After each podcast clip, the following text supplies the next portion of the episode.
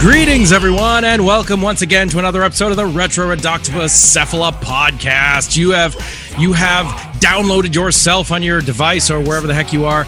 Another episode, uh, another bonus episode. We like to call the Brig, and uh, we have with us another awesome guest. I'm super excited. Uh, but before we introduce her, uh, I'd like to introduce my co-host in life and my co-host on the show. I just stole Patsy's thing. it's creepier when I say it with It, Greg. it is. It's a Mr. Boss Rush mode.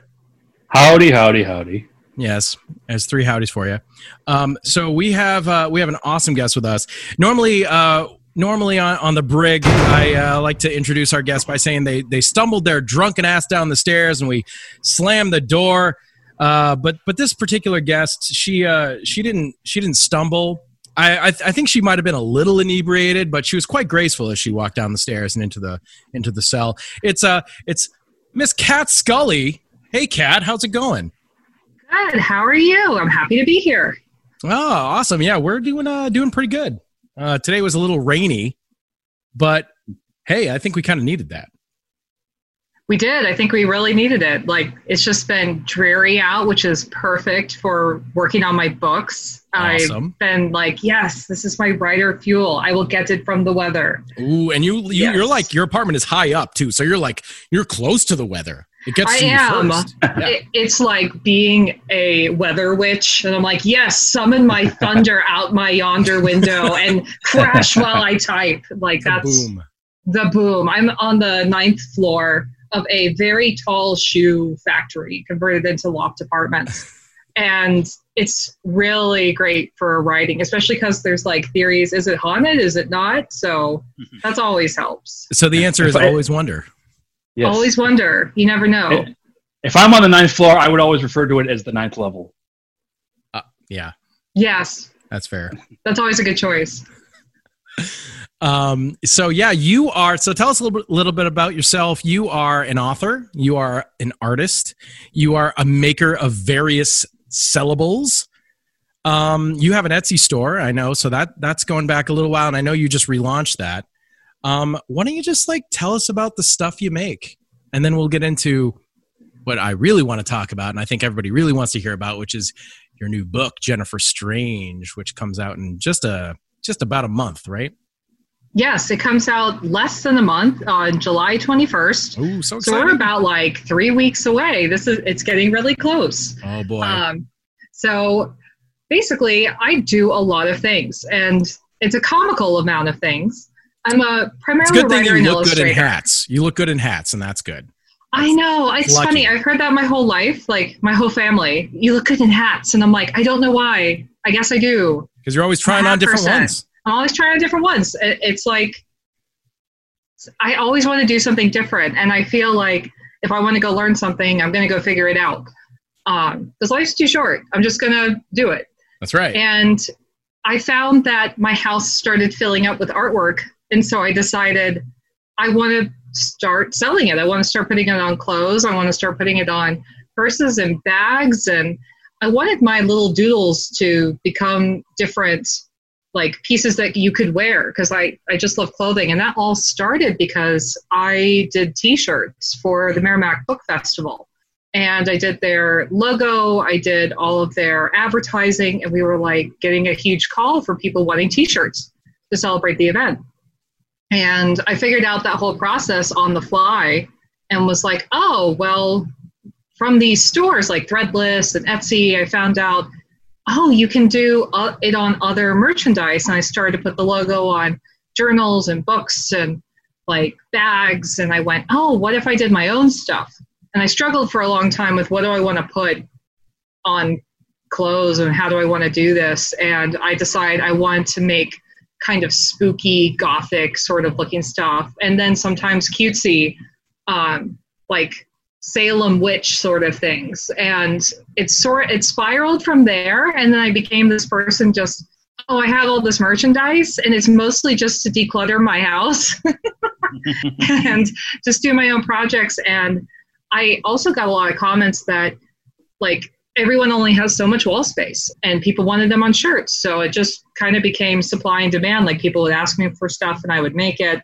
I would doodle something, put on a shirt, see if anyone would want it. Um, but yeah, it's been fun. And other than that, I've been illustrating books for about six or seven years at this point. I've worked on maybe 30 world maps. Wow. That was my big break in. Um, well, one of my big breaks, and I had a couple breaks.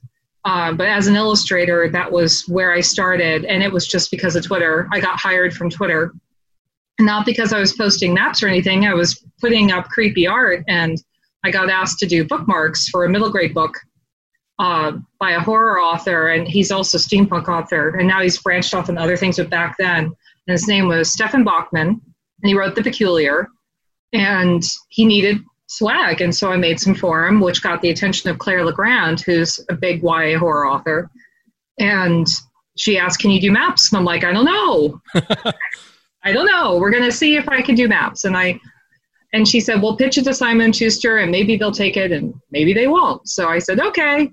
Um, and I did the map, and they loved it, and they put it in the book. And then more and more people heard about, it, so more and more people asked me, and I never really went and like sent my org to an art director or put anything out there. I just kept having people f- come find me and commission me for years. Wow. Um, Doing like f- maps of uh, all these worlds that these people have created. A regular you- map scallion. Oh. Yes, I am a map scout. I like that. I should oh, put I that think on that, business card. That might that might scallion. be yeah that might be the name of this episode. map scallion. Yes, yes, I like it. So yeah, I, I did that, and at the same time, I broke in on the horror side because I became the uh, young adult editor of the HWA, the Horror Writers Association. And I did a series with Jonathan Maberry called Scary Out There, where we would interview different authors about what it means to write horror in YA. Like, why is that such a dirty word? Why yeah. do people not want to use it? Why is it always dark fantasy or gothic romance? Like, no one wants to use horror. And so we talked with authors about why that was a good thing. Like why you should own that, or like that there's a part of your work that might be horror, even if the whole work might be leaning more towards fantasy. And it was a lot of fun, and I met a lot of people um, in the industry while I was like getting an agent and doing illustration, trying to get um, my books published. So I've actually been around for a, a long time, but this is my first book that I've written and illustrated that's coming out. So right. I'm very excited about it. And it's a book series, which is going to be fantastic. It's a trilogy. Nice. Yeah, it's you know, it's interesting because I I met you just a couple years ago and you, you seem just like so ingrained in this whole scene of all these authors and stuff. And I knew you had I knew like you had done stuff, but I wasn't sure what. And then it's like, oh, when you announced Jennifer Strange a couple years ago, it's like, all right, this is going to be your debut, and I'm like, oh, oh, oh, I guess I don't know. I guess I'm confused. so, so that's really interesting how that all happened, and it's all because of Twitter. Literally, you were posting artwork on Twitter. You're saying, and and that sort of started like you down that rabbit hole. And, yes, uh, exactly. The maps thing is just awesome. Like, uh, I may I may commission you at some point uh, and I'm not even kidding. So uh, we'll yes. just yeah. So it's funny. I haven't done maps for a while, like maybe the past two years, um, just because I was recovering from heart failure and I wasn't really taking on new commissions because I was having bad memory loss. So so that like that kind of halted me doing that. But I started doing maps for video games. So I'm still doing maps, and I'm working on a adult fantasy or no adult science fiction commission right now. So that map will be up soon. Is that something you can talk about, or maybe not? Which part? The map? Uh, well, the project, adult science fiction that your map will be a part of. Oh, so I am designing a globe. So this is the first time I've been asked instead of doing okay, here's like a fantasy map like Lord of the Rings, like Middle Earth, where you sure. see all the mountains and rivers. And this, I'm doing continents. I've never done that before. So it's been really exciting to do this aerial shot, but at the same time, in some ways, it's actually easier because I'm not drawing palaces. I think the hardest thing I've ever done was there was a Jumanji inspired Muslim middle grade where it had nine levels of this palace, and I had to draw all of the interiors of each of the nine levels. Wow. They were all different. Jeez. And that was one of the most fun and difficult hat tricks I've ever done. Um, and my other favorite map was probably when I worked for Scholastic on The Serpent Secret. Uh, and that one was, I painted it in a week, and it was all these different floating, um, like locations. Like you'd think kind of uh, the never-ending story where the it's just like floating in space Sure, and it's yeah. a palace. That's what it looked like. It was a lot of fun. Um, but yeah, I don't know a ton about the map I'm working on just because it's gotten to this point. I used to read every book before I did the map, and now my life is so busy. I'm like, what describe the world? And so I read maybe 10 pages of documents to figure out what the world was and what it was about. It's very Terry Pratchett, like it's really funny Oh, nice. and described in a really fun way. And it's five books and it goes into each of the planets and all of it. It's about a planet called Dribble. And it's told like Terry Pratchett. It's hilarious. So nice. I'm looking forward to that. But I met the author at Boskone. Oh, yeah. Yeah. So we were signing together and he just commissioned me there. we were signing for um, our little like hour where you sit at the table. Very So I always just like randomly meet people and they commission me. That's pretty much how I've always gotten work. But um, yeah, it's always been so random. You're like, yeah, I, I don't, I don't need to like go out and find a job. They find me. Doesn't it work this way for everyone else? I mean, come on. well, now now I'm uh, looking into making the leap into working with art directors. So I um, I entered this program called Muddy Colors, and they do where you have a mentor and they take you on and look at your work once a month, and you get an hour phone call, and they tell you how to improve, and they tell you how to um, like what to put in your portfolio. So I've actually been working on that because it is more difficult when the art director doesn't know you Mm. and the authors are paying you and it's harder like to get known by the publishing houses and maybe go after some cool projects you want to do like one thing i wanted to leap into and i created the job for myself was interior illustrations i love doing maps but i wanted to do those really cool spreads you see in books whether they're young adult or adult um, and i wanted to do creepy or fantasy or Yeah. science fiction and I was like, well, I'm just going to do that with my book and Right. like prove I can do it. And then maybe get to be a part of some projects like that. Because I'm like, basically, I'm saying my dream job is to do the Necronomicon. Like, I just want that job. So hire me to do that job. like the, the, the actual Necronomicon by which you read and then evil forces come to life, or right. like, or like the prop. yeah. Both. Both. Oh, like I I've All right. done concept art for film, and I'm like, yes, I would do a prop. I would do a movie prop. but also the one that you can actually read in Kandarian demons enter our world and possess the living and all that stuff too. Yes, Yes. I want that job. I want to I be think- the author of that book. I think I, I think that was Xena's job. I think Xena did that. I believe we learned. I, we did. Um, we did learn that. Yeah. Um, so okay, so we're working our way to Jennifer. So you mentioned it briefly. You had this big health crisis that happened, this big event, um, and you know you originally mentioned. Uh, I remember reading about this book coming out a couple years ago, and that it was going to be out about a year ago. Um, so, are you comfortable talking about what happened? And because I, I think this is an absolutely amazing story. Um, and it, it it's a it's a just a story of perseverance and um, I've never heard anything like this before. If if you are willing to talk about it, I'd love to let the audience in on what happened. Oh yeah, absolutely. So I don't really have any qualms about talking about what I went through because what I went through is so rare. Like usually you hear about like you're in your 80s and you have heart failure, and I had the uh, um, unfortunate experience to have a mutated gene. So what I'm saying is I'm an X-Men. Well, and one of awesome. my of my heart. So You're you're uh, you're you're cat pride. You you know I'm- you go by cat now.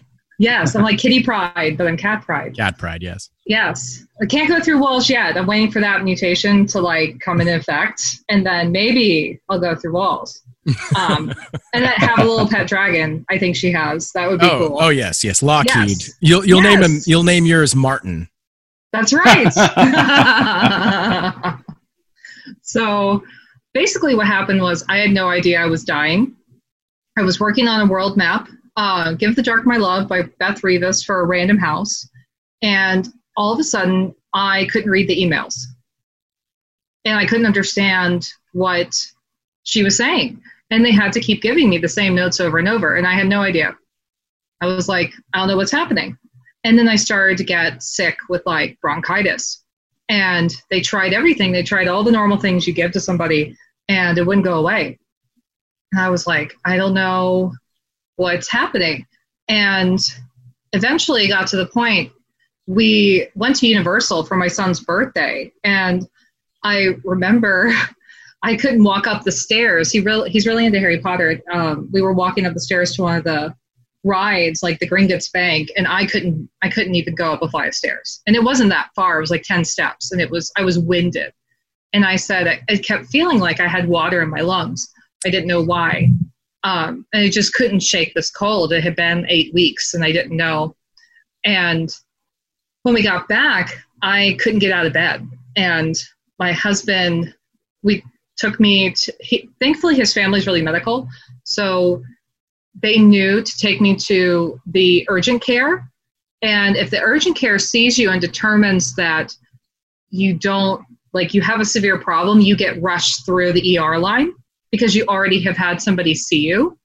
Mhm. So I had no idea about that. And they saw me and like took an x-ray and saw I had all this fluid in my lungs. And they're like, either you have pneumonia or something else. And they um, took me to the ER and went, yeah, no, you have heart failure. And I was like, what? What? what? So they spent like two weeks, the summer of 2018, getting like 16 pounds of fluid off my body that had backed up because my heart had enlarged and it couldn't pump the fluid anymore, which explained the memory loss. I didn't know this until later, but my heart wasn't pumping hard enough to my brain. So that's why that was one of the first signs was it wasn't functioning enough to read, enough to like pull up a memory of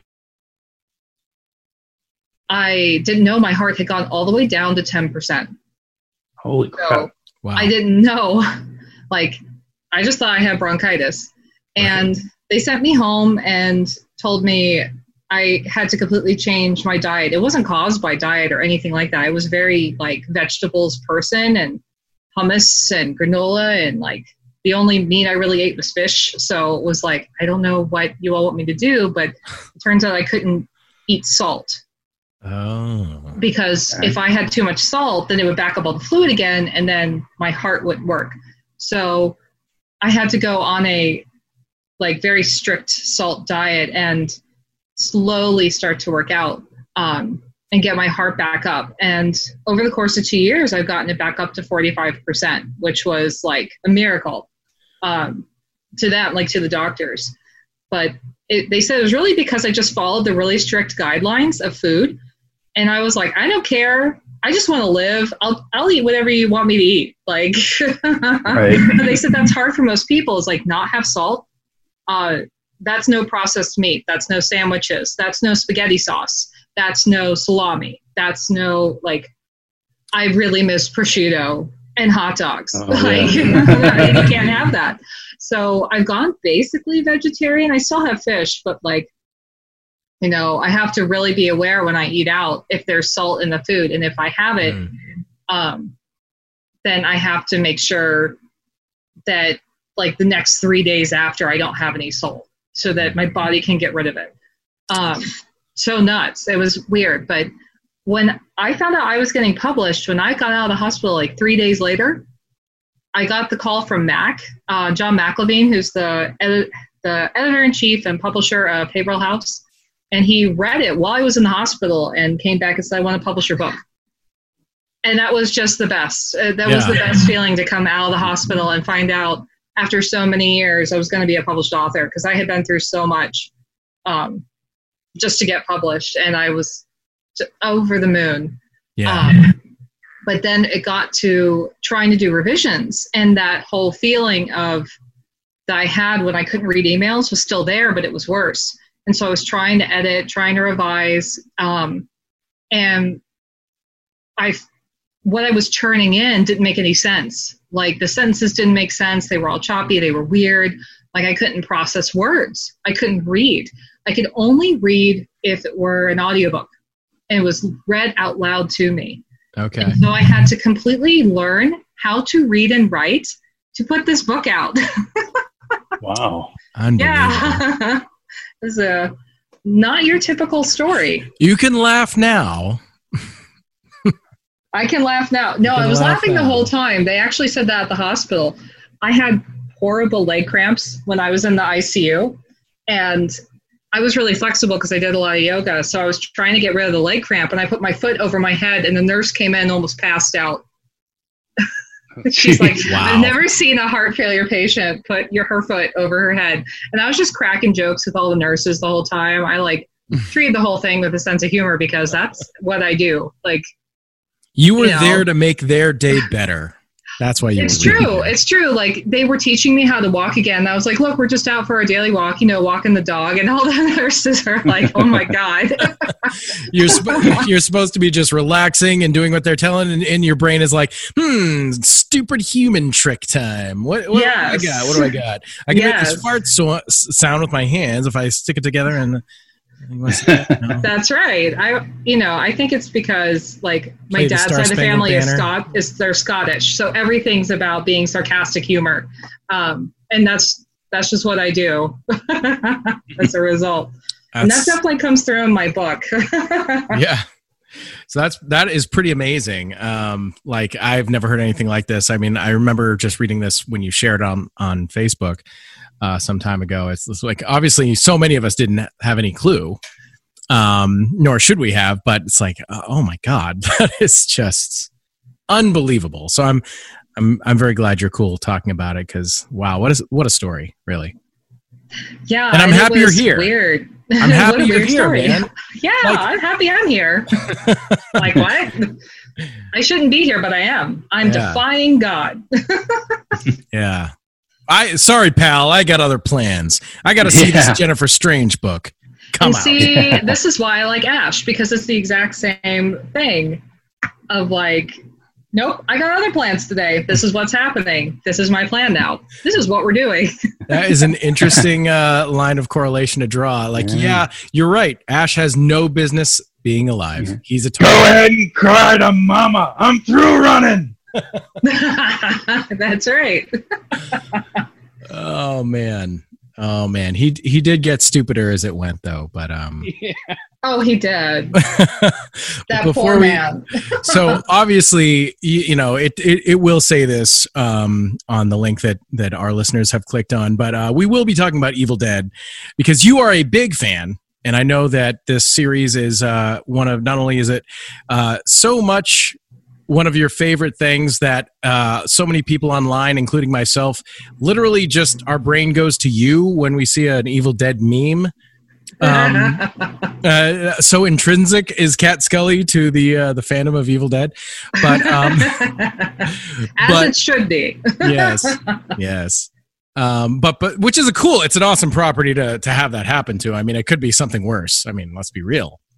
It could. There could be a lot. There's a lot of worse things. Like uh, I- Twilight yeah. always makes me think of you, and I'm like, why? Like this, it's not it's not fair.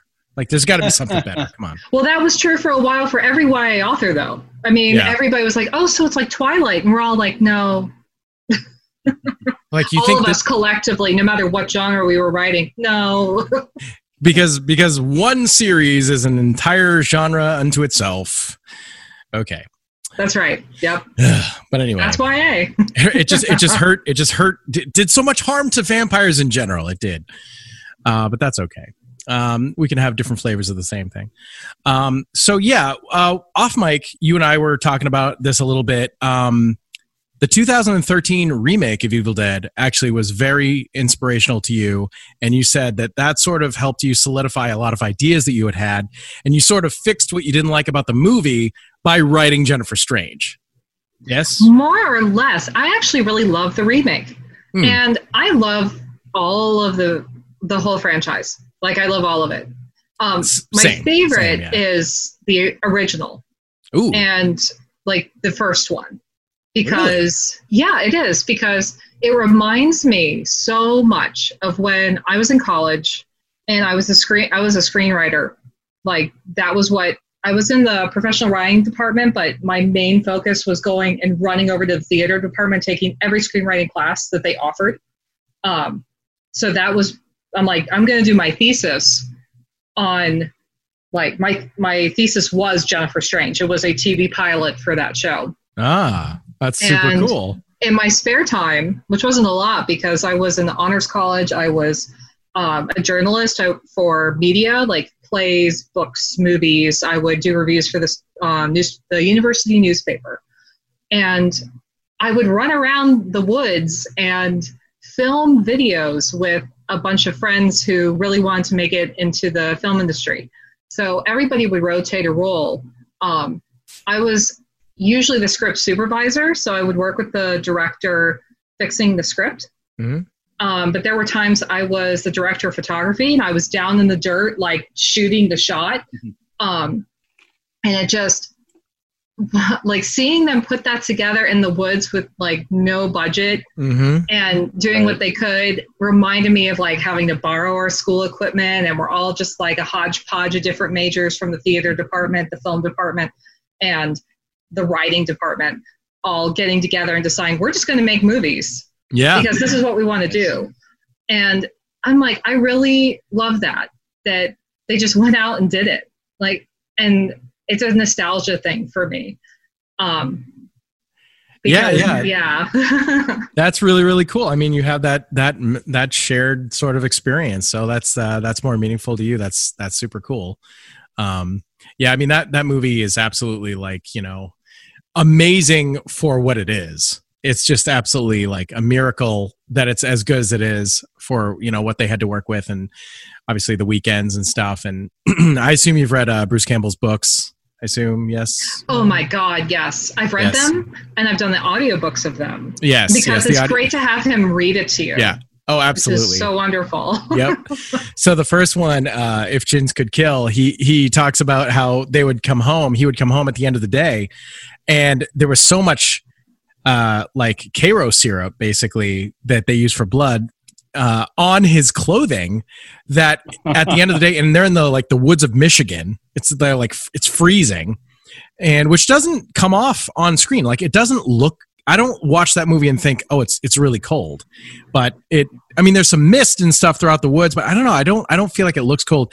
Apparently, they're they're freezing the whole time, and uh, you know the Karo syrup or, or whatever. It's like it's so hard. It's like armor, and he had to cut. He had to have like his girlfriend or whoever had to actually cut him out of his clothes at the end of every single day because there's just so much Yeah. of this this frozen dried blood. Um, so funny. Um, I mean no, I that, that's a labor believe of love. it because I went to school 45 minutes to an hour west of where they shot it. Really? Yes, I went to school in the middle of the North Carolina woods, just across the border but from Tennessee.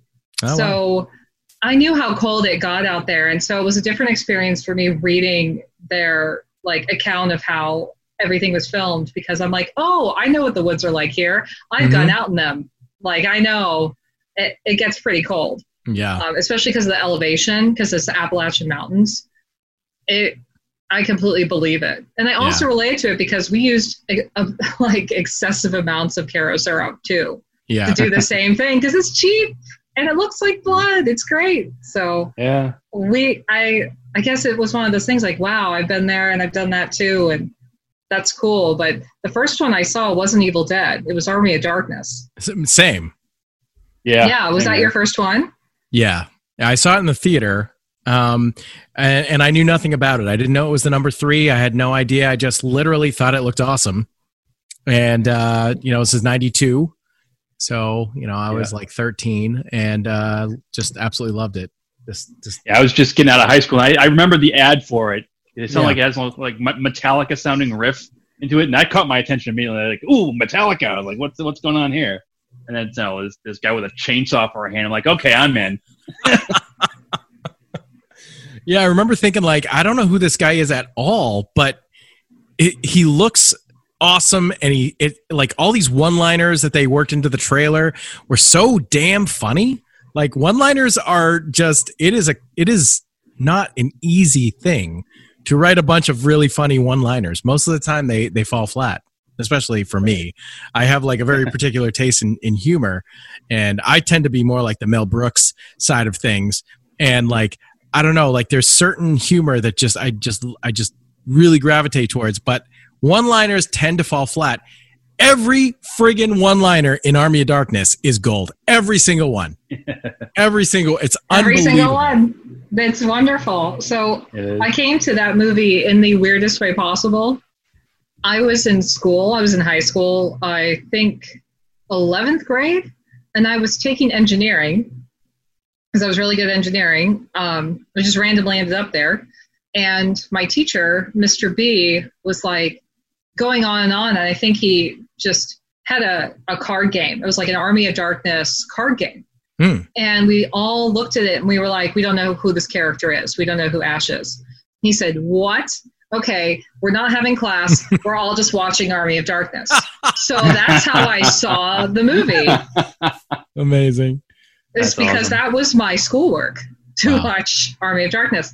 And I, I fell instantly in love. And I know why. It's because I grew up on Looney Tunes. My dad's a huge Looney Yes. Tunes guy, Yeah. Mel Brooks, like uh, Three Stooges. And so that was my sense of humor. And I went, oh my God, I didn't know horror could be like this. I didn't Yeah. know it could be funny Right. like i didn't know this is this is my jam and so i i had parents that weren't really into horror they um were not a big fan of it so i didn't see evil dead till i was in college and i saw evil dead 2 and then evil dead so i went completely backwards I think I did the same exact thing because Yeah, I I believe too. I believe like I think that when I learned it was a trilogy, I was like, okay, well, obviously I, I have to see these other movies. Um, you know, because by that point, uh, so what what happened was that movie came out, and then like within a couple months, we were seeing trailers for Brisco County Jr. So I was like, okay, I'm super happy. I love this dude. I don't know who he like Bruce Campbell, this guy. I don't know where he came from, but he's gonna have a, a cowboy TV show. I'm all in. So I was like, yay, Bruce Campbell. And I'm trying to find all this stuff. But this was like, you know, in the early 90s. It was not exactly easy to to find stuff. You're not, you know, there's no internet. There's no, you know, pretty much had like one store at the mall and, you know, uh, video stores and whatnot. So I was trying to find like these uh, these these other movies. What are they? What are they? Oh, Evil Dead. What? It's not called like that. Doesn't even uh, Evil Dead one and two, and then Army of Darkness. Like I didn't even get it. And I think that it was a long time before I even was able to track down a copy of the first Evil Dead. Like the the local video stores just didn't have it. Um, so I had seen. I believe I saw the second one, uh, second, and um, yeah, it's uh, it is it is funny though when you watch them out of order. It sort of doesn't matter, except there is that ending of uh, Evil Dead Two, which they play in the beginning of of Army Darkness, which is was nice to have some context there. Although every single time I watch it, I watch Army Darkness, which I have seen more than the other ones all combined, just because I just love it so much. But I love them all. But it's it's so funny to see that one shot of him with the the side of his hair has turned turned white, and then they sort of just dropped that. yes like, now we don't want him to look like that. We're just we're not going to keep going with that. Um, but it's in the there. It's like there's that, that, one shot. is like, you know what? I'm going to completely redo this. You know what? Yep. Do over. I do the same thing. I'm like, you know what? That's not working. We're going to do it this way. And Yep. Yeah, because like Steve, men- oh, it's your work. You do what you want. yeah, like like Steve, you mentioned like the ending of our um, Evil Dead Two. Like you know, he drops down to the ground, and, like you know, he's in medieval times, and you know, he blows the head off that demon, and they all like, oh hail, hail, he's the chosen one. And then like in the intro of Army of Darkness, Totally different. All right, all right, they can't have him be worshipped right away. He's got to earn it. Yeah, Yes. Totally different totally different so there's always there's something that i always sort of noticed i guess i was conscious of it but i didn't ever think about it and i know because I, watched army of darkness again last night and it, it, it it's probably been over a decade since i've seen it but oh my god i, I must have seen the movie like 30 times overall, but it's just been a little while. But there's that one shot at the beginning of Army of Darkness where he's falling and the car is falling.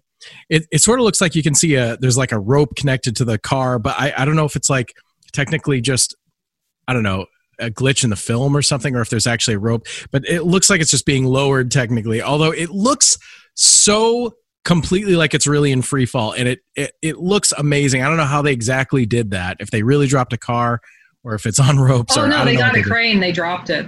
Yeah, ugh, it's just so awesome. But, um, so- but there's-. But so, uh, did you ever notice like where Ash falls? It's Uh-huh. like there's a bunch of just sheet metal or something. yeah. It's really weird. I, I really don't know the answer to this. I don't know. I don't know if you do, but Uh-huh. What's the deal with that? Like, why would they? It doesn't. It's not like it's uh, a pillow or something soft for him to land on, or and we weren't supposed to see. No, no. It's just like a bunch of plate metal, like the side of a shed or something, and he just lands on it, and it just a hundred percent is incongruous with the setting of where he lands. Like there is no other big pieces of metal anywhere. He's back in time. I don't know if that was supposed to be like part of the house that got sucked in and landed first or something. And that it was just something I, I noticed last night that I'm like, you know what? I don't know. I always assumed that it was part of the house because, like, in that area, I know it's not supposed to be set in the area of like Tennessee, North Carolina. There's a bunch of like tin put in houses. So I was like, eh, you know, like there's a whole bunch about that movie. I'm like, eh, like there's some guys in the background, sweatpants, right? Like. that's part of the charm. Is like, Yeah. I don't know why this makes sense, but this is gold. Yeah. Yes, please. just just a weird thing. I just I just observation I just I just had there. I don't know. I'm I'm just not sure what they were if that was truly part of part of the narrative or not. I also uh, did not know before last night that uh, Bill Moseley is in the movie. Bill Moseley of the uh, the Devil's Rejects and uh, Yes. other things. Yeah. I thought that was him. I only just recently saw the Devil's Rejects because I live in like where Rob Zombie's from. I live in Haverhill. Mhm. And I was like, I've never seen any of Rob Zombie's movies because I always thought, oh, they're too gory or I don't know if I'll like them. And then I watched it and I absolutely loved them. Like I loved Captain Spaulding. I thought he was so funny. I'm I'm really glad I checked him out.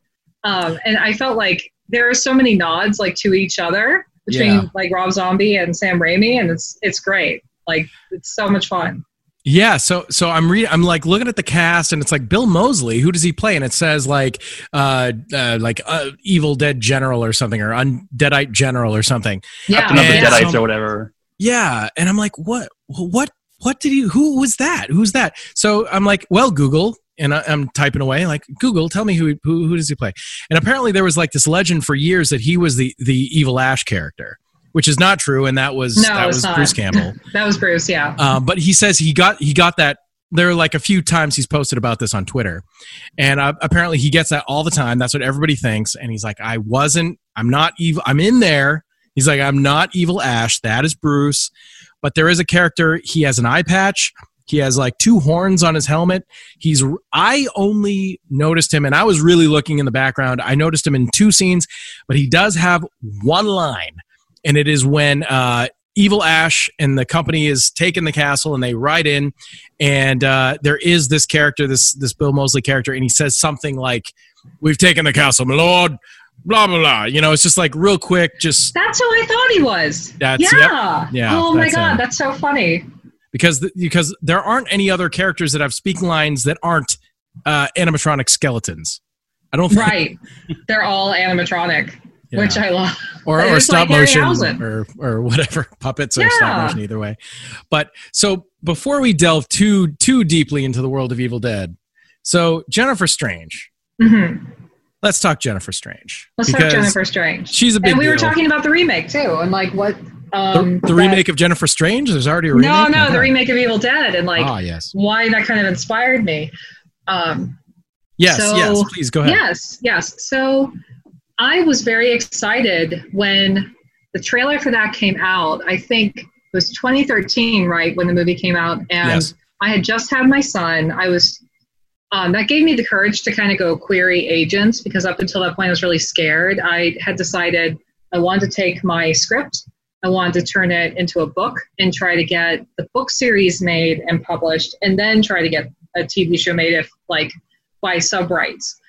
And I saw the trailer and I was like, oh my God, like it would be amazing to have a female lead. Yeah. I love that twist. And I saw it and I, I love the remake. I completely love the ending where there's just blood everywhere and a chainsaw and ah, like that's my jam. That is so my jam.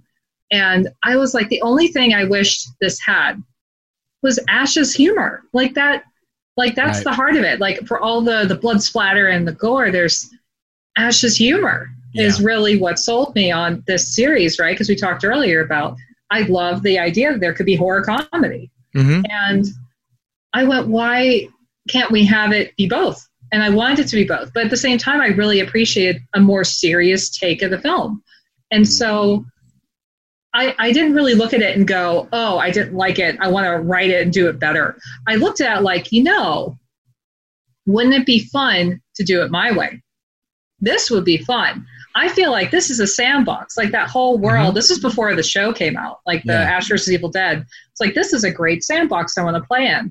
And it's really funny because at the point I was writing it, I had not seen Buffy. I had not seen Supernatural. Oh wow. Um, I wasn't like informed by them in my childhood, and that really inspired me. It was more that I was introduced to them, I think around 2012, 2013. Um, and I had only just started watching them. I think I finished watching Buffy maybe two years ago.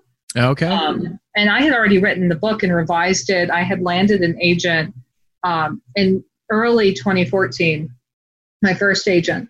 And I didn't know what I wanted to do with the book entirely. I just knew that whenever I write something, I look at it as a letter back to a type of media that I like. So Jennifer Strange is my letter back to Sam Raimi. Um, and to everyone who worked on Evil Dead, to Bruce, to Rob Tapert, to everybody who, Mhm. who made that possible. Love it. And Jodie my- Foster and for ten seconds in Army of Darkness. that- Oh no, yes. no, not not Jodie Foster. Bridget Bridget Fonda. I mean, I'm Yeah, sorry, Bridget like, Fonda. I'm, I'm sorry. it's like contact, right? She she was in it even less. Yes. she was. Virtually not at all. Virtually not at all, but we're gonna do it for her. Do it for Jodie Foster. and hey, she was. You know, hey, Jodie Foster was in the Army of Darkness exactly the same amount that Kat Scully was in Army of Darkness. So that's pretty cool. that's right. That's That's- right. You guys have that's that in common. It's pretty we cool. do. We do. We have so much in common. I just wish she knew. Um, I think. I think. I think she does. I think she does, Kat. I think she does. Yeah.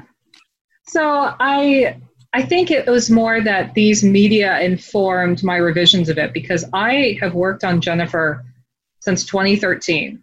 Amazing. I've worked That's on it as a script since 2009, so over 10 years. But I've worked on it as a book for seven, I think, or eight. Like at this point, I'm losing count. Like I don't even know how many years or how many drafts or how many revisions. It was so much. I went on and wrote two other books. So I have two other books um, that have nothing to do with Jennifer um, that I'm I'm excited about. That I'm hoping will sell too. Uh, but yeah, I just view it as I'm going to write a letter back. And then Ash vs. Evil Dead came out, and I was over the moon. I was watching So it every week. I was Yep. just like, oh my God, I'm so here for it. I was really happy Starz picked it up and did such a brilliant job. And then we, I met Kelly.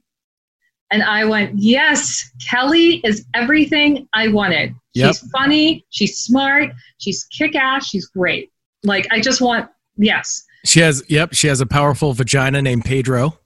Yes, she does. so it was it was a lot of fun. I loved that show. I So was good. sad that it ended, but Yeah. I, I liked the way that it ended. I mean, the note that it ends on, I just yeah, adore. And it's like, yes, yes, you could say, you could absolutely say, oh my God, how could they leave us there?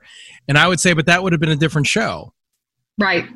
That, It would that- have been a different show. I don't, honestly, I would be, and feel free to disagree, you and Sure. Boss Rush, but in my opinion, I would rather have like a Pablo and um, Kelly show continue without Ash than an Ash show continue without Pablo and Kelly.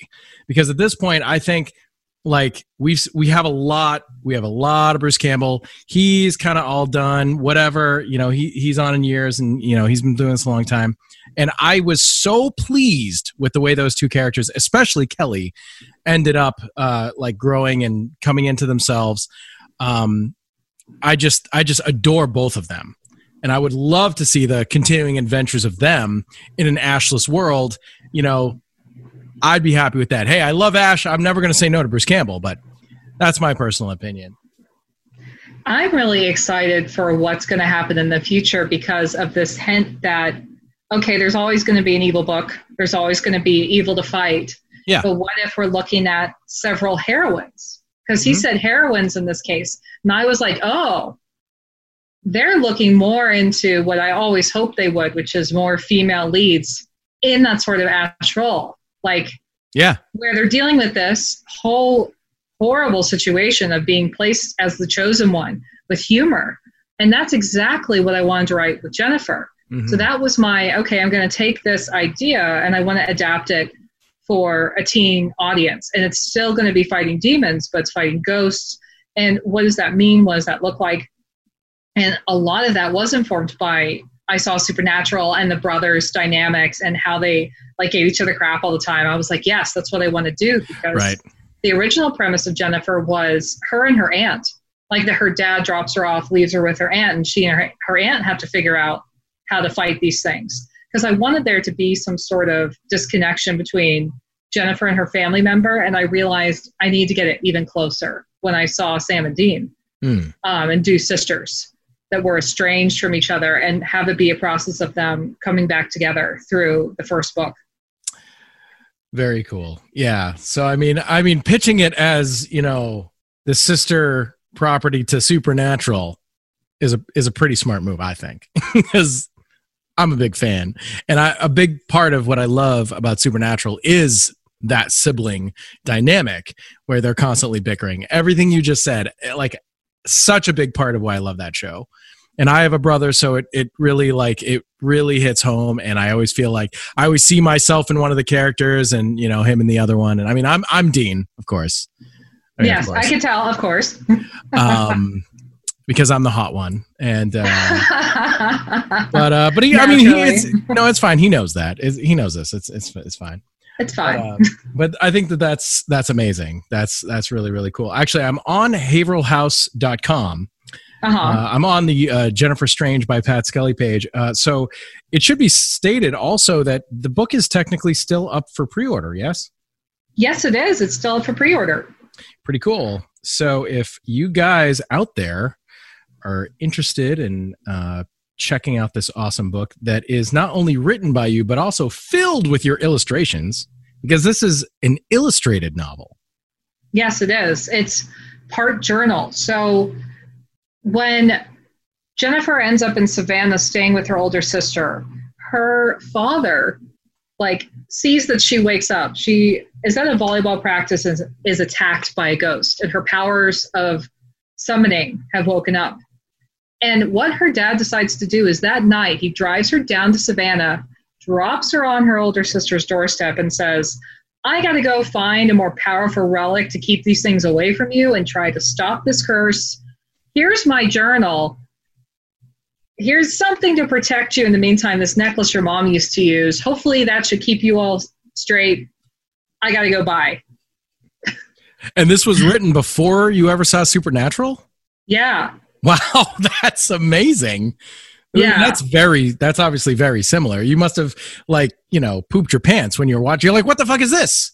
I did. I did. I was like, oh no. Oh, come on, Eric this is what I was doing. Yeah, yeah. But at the same time, I have come to this place of like when I was a younger uh, writer, like early 20s, I went, oh no, if somebody does the same thing as me, oh no, uh, it's going to be, no one's going to want to buy it. Nobody's going to want to like make a TV show out of it. No one's going to want to buy the series even or as a book series. And then I realized, no, no, no, you need to not think that way because everything is in cycles, right? Like we had Buffy in the 90s and we had Supernatural in the 2000s. Mhm. And like those properties come and go just like whatever I write probably will. Like I'll have a heyday with a book series and then I'll write something else. And those fans need to go somewhere else. Like they they they like that sort of thing. Yeah. And if they're like like Supernatural's ending right now, and I can go, hey, you love this series so much, come check out my thing. You know, like yeah. why would I feel jealous about something when there's so many differences between my work and supernatural? Like they go into the angel and demon arc and i'm not ever going to go there. Yeah. I'm going a completely different direction which is mostly involving witchcraft and necromancy.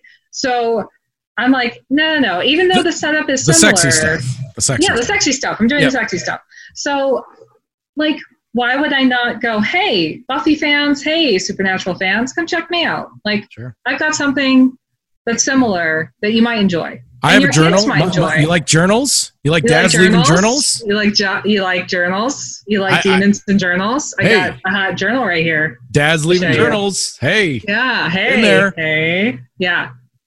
also, exactly. other good stuff. Also, other good, good stuff. stuff. There's exploding people. You know. Oh, exploding people. yes. I like splodies. yes, I have splodies. So. You, Jennifer has split. She has splodies. She does. She does. So her power, like I mentioned before, is summoning.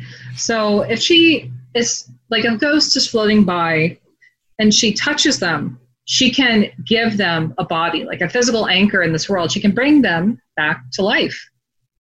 But demons don't have a physical body. They're monsters, basically, you know, and they're invisible. They don't have really any way to cross over but to infect a host like a parasite mm-hmm. and take them over, right? Mm. So like a parasite, Steve. Like a parasite, like a parasite. So if she, she, touches the host, the demon rips right out of them.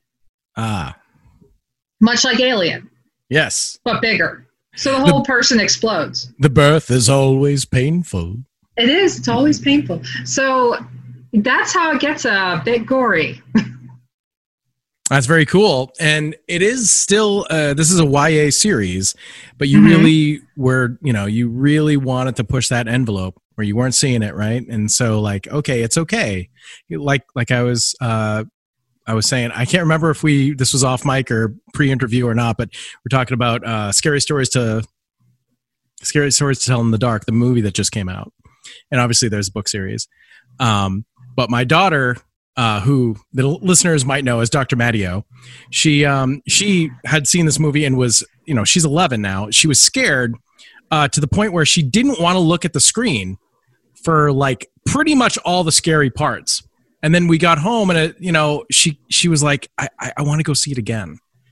So even though she's you know a little too young, maybe maybe they were going for 14 or so 13 14 and she's like just just 11 maybe she's like oh, a little bit too young but but yet she wanted to give it another shot because we there's a reason why horror has been popular forever for hundreds of years there's a literal reason that we like being scared we like scary stuff if if if you know the writer of anything whatever it is if the if the book or the movie or anything is you know if it, the punches are too pulled uh it's it it doesn't it doesn't accomplish what it set out to accomplish. Um, obviously, there are horror comedies. I mean, you know, like we said, Evil Evil Dead is like scary. Evil Dead Two is a little bit more funny, and Evil Dead, you know, Three Army Darkness is just you know, there, there's nothing scary in that. It's just kind of a horror. Com- it's more. It's more comedy than horror, but it's horror elements and stuff.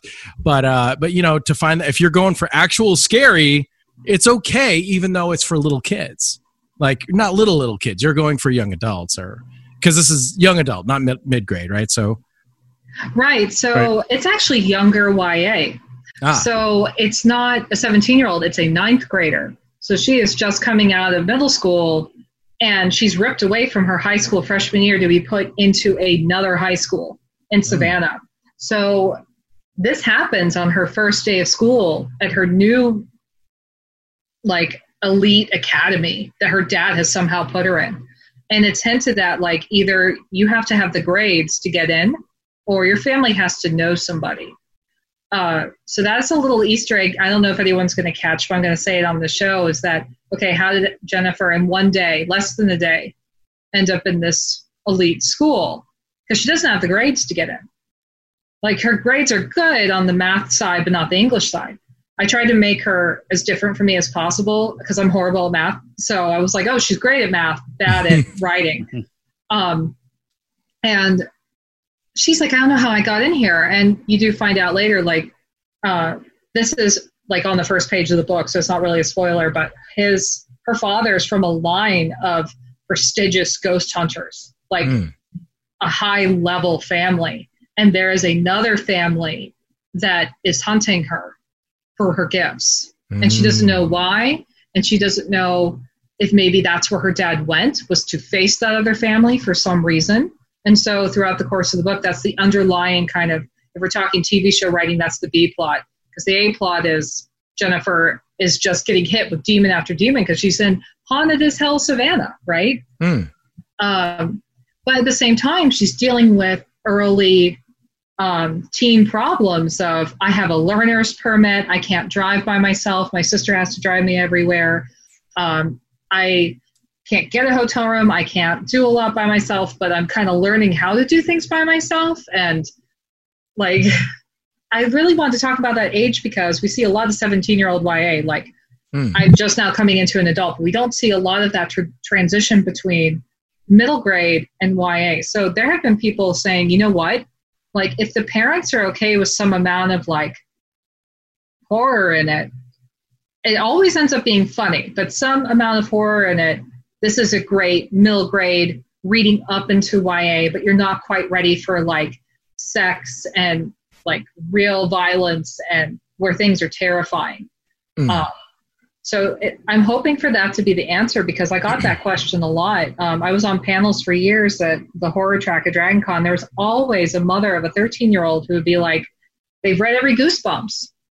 And I don't want to give them the latest 17 horror because it's got sex in it or it's got too many adult themes in it. And I'm like, well, maybe this could be the answer for that. I'm hoping that that will be something you could give them. So, like, for example, your daughter that would be perfect for her. Exactly. Um, because I really thought about, okay, what's the bar here? And I, how I determined that was Paul Zindel. Uh, years ago, my first horror book was Loch, which is about this Loch Ness monster in Vermont eating everyone. But it was like a middle grade. Like if you look at it now, it's a middle grade voice. It's not a teen voice, like upper teen. It's okay. like a 13 to 15 year olds trying to solve mysteries. And he wrote one that was about the Great Barrier Reef, and there were things in the water, and they would find body parts, and like there were intestines and um, like propellers of boats, and it was just little stuff like that. Okay. But it was never full on.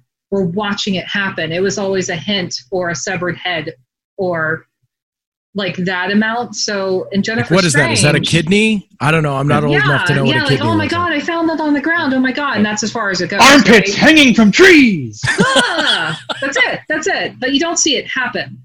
So that's the line. And like in Jennifer, when the kid explodes, like she just he's there one minute and the next she's covered in jello. Mm. So I armpits like, are literally hanging some, from trees. That's like right. That's right. She finds a finger and is like, "Oh, I figured out where he went." so I tried to make it like where I'm not describing it in this excruciating detail. Mm. It was more Hitchcock mm. like, "Oh, you make the leap of what happened." Perfect. It was J E L L O no. That's right. That's shit. right. oh shit! Yep. There's always room for oh shit. J E L L O shit. but I think that it, I think it's great that that's what you were going for, and that's what you know you've done with this book because I do think that you know as I as I was saying with my daughter, I think it is okay to give these kids a little bit more uh more horror than we do. I think you know there are plenty of shows that are, that are on like Netflix or you know Disney Plus or whatever, like like the Goosebumps type stuff, and uh, it's they're always oh my god, they're always just so silly. You know, there's there's never anything even remotely approaching what we're discussing here at all, and I think it's just it is okay. It is okay to give them a little bit more. Um, I mean, you know, we don't need a tree raping scene, but like, you know, there's no, like, no, but I mean, there, there's there's a line. There's absolutely a line. We're not, you know, dealing with certain certain things, but we can go a lot further than we do. Um, so I think that it's super awesome that you've done that with this, and you're you're trying to bridge that gap. Um, as a father of a kid who I know is going to love this book, um, for those exact reasons, I think it's really awesome, and I hope that people embrace it and realize that maybe their kids can handle a little bit more if they're interested in it. You know, if they're interested in that kind of stuff, uh, and you know, because I mean, she would she devoured like all the goofy stuff. You know, uh, Goosebumps not so much, but like there was another R.L. Stine's show, R.L. Stine show that was on, and it was like. I don't even remember what it was called. The Haunting Hour, I think, and she loved Uh-huh. that, and um, and she loved there was like this My Babysitter's a Vampire show. It's like anything that was sort of adjacent to horror that was on Netflix Kids, she watched, which is super oh, awesome yeah. because I did- Those are great shows. like I didn't push her in that direction. That's just sort of like what her sense of uh, his sensibility sort of became on her own, which you know I love. Uh, you know, I'm as as as horror dad. I'm like, yay, this is the best. Um, I'd rather her watch that than like Barbie or something. I don't know. Uh, I assume there's a Barbie thing. I don't know. Um, but uh, yeah, I mean that's or whatever. But awesome, awesome stuff. If there was something, if there's a Jennifer Strange show, it's just a little bit more intense. It's like, oh yeah, then we can watch it together. That's going to be awesome. Right, right. Because like I have a similar situation with my son. He has this high tolerance level, and I was expecting at least one of my kids to because my husband and I met over a mutual love of Evil Dead. So I was like, our kids are doomed to be horror fans, probably. um, um, and my son's favorite movie blessed. is Poltergeist. Blessed. They're blessed. Yes. They're horror blessed. I'm so happy. And my son loves Poltergeist. Like absolutely loves it. Um, Wow. He won't watch the scene with the face peeling off, Mhm. and we always Yeah. wouldn't let him see it. Like you're not going to see it, no. And then one day we were playing Animal Crossing, and I made a joke about if you find a new artifact, it belongs in a museum. and he's like, "What's that mean, Mom? I can tell you're quoting something." I was like, "Indiana Jones." Okay, we're gonna watch Raiders of the Lost Ark because we're all stuck in quarantine. And he watched the end of the movie with the faces melting, and I said, "Tommy, you can handle that. You can handle the the face part of Poltergeist probably." Yeah. And we tried watching it again, I think like last week, and he just couldn't do it. He just covered his face, and I'm like, totally fine, cover your face because if you're not ready, you're not ready, and that's cool. And my daughter, she is not super into horror, but I did not expect this. She is into superheroes like crazy. She was stealing my comic books since she was two years old, like my Hellboy, uh, my Batman, my like Harley Quinn. She's obsessed with Harley Quinn, and she's like five. She's crazy about comic book superheroes and comic books. And I found out she really likes Gothic because she saw Corpse Bride and went, oh, this is my thing. And so we introduced her to what vampires are, and she went, oh, this is my thing. So I'm like, yep. My son likes more like I would call it traditional horror, where it's a, a scary presence that they learn more about and they uncover the truth and then it's resolved somehow. And my daughter's more romantic. She likes the gothics. And I'm like, okay, we can work with this. So she sits through Poltergeist and she's like, oh, because she doesn't like the little girl getting taken. Yeah. And I said, don't worry, I'll punch that ghost in the face. She'll be fine. And she's like, okay, mommy. So they were both completely fine with the clown. oh, no, they don't like the clown, but they weren't like terrified, like running, screaming. They were both like, oh, I just don't like that clown. I'm like, I don't like that clown either. And when they see that I don't like it either, they're like, okay, yeah, it's just creepy. Yeah. Because- Who buys yeah, their be- children clowns? Like, what? Well, it's funny. Like I always had a big question mark over my head with this whole like it's super popular. It's like the popular phobia. Like everybody hates clowns. When I was a kid, I'm like, I don't know. I, I liked clowns. I went to the circus. I, I remember the clowns like signed autographs after going to like Ringling Brothers and stuff. And I don't know. They, they were kids. They all were in line. I remember liking clowns. I don't know. At the at some point, it became like the most popular thing to be afraid of. And uh, I swear to God, it, it, it like it there was like a light bulb went off at one point, and the the question mark turned into a light bulb, and it was like, oh, it's because of freaking Poltergeist. Like I guarantee. Poltergeist and it probably like both. yeah, of them. I guess it. Yeah, it came a little bit later, but yeah. Oh my god. But that that that freaking clown doll is freaky as hell in that movie. it is. My children are more bothered by the tree. The tree is what scared me the most as a kid. Yeah, because my son just keeps going, What is the tree doing? Like, I don't understand. And that's what's making me freak out more because they understand a doll can be scary, but like the tree eating a kid is like, Yeah. Wait, a tree could devour you? That, like, the unnatural part of that is what's unsettling. It's like, oh no, sweetie, no, no, they no, they can't. No, they can't, they can't This eat one you. does. No. Actually, Although my my son tried to make an argument once because my friend in Georgia when I used to live down there had not seen Evil Dead, and I said, "Okay, for this friendship to continue, we must watch Evil Dead." So we're watching it, and my son was like six at the time, and he snuck out of bed because he knew how much I love this movie. I have it all over the house, like all this stuff. So he's like, "I want to see it."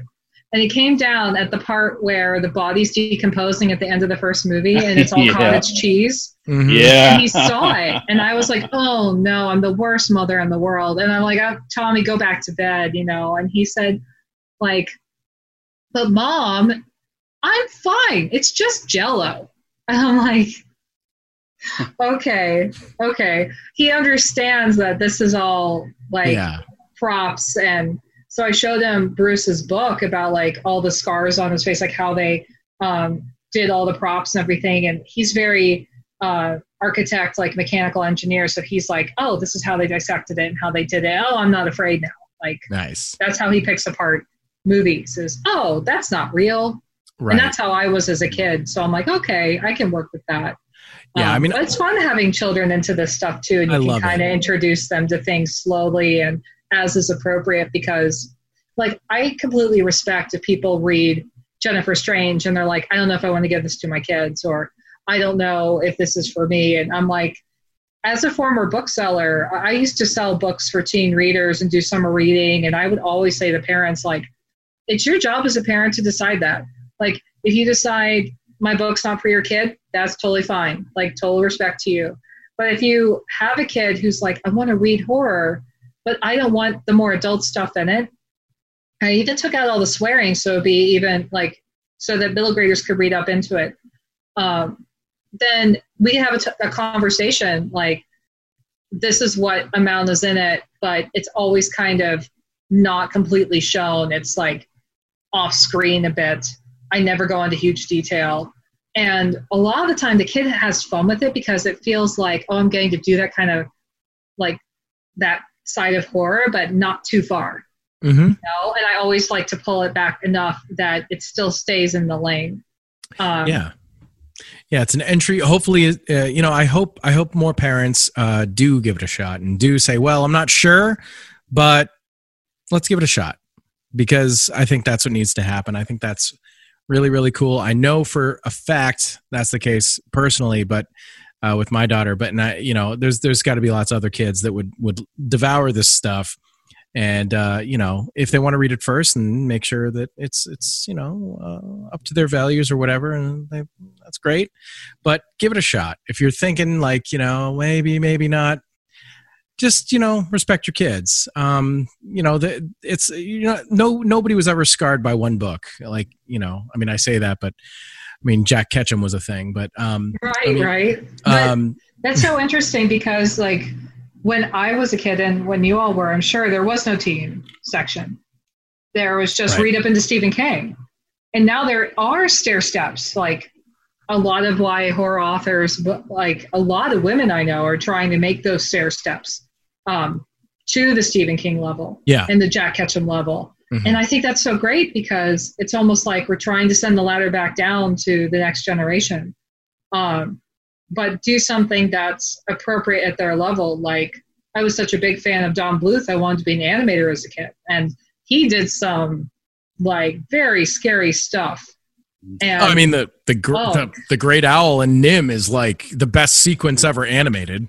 it is, it is. Dirk the Like, Daring from uh, Dragon's Lair. That's right. Yes, yes, and Dragon Slayer. Like I loved his stuff, but there's some stuff you can get away with in books and make it kind of off screen versus doing something visual like it's on screen like they can't unsee it but with Mhm. books i feel like you know you can leave it up to your interpretation usually like if the author's like good at showing just enough your imagination does the rest anyway I think every every good book. Um, I always I always feel this way. This is definitely how I write.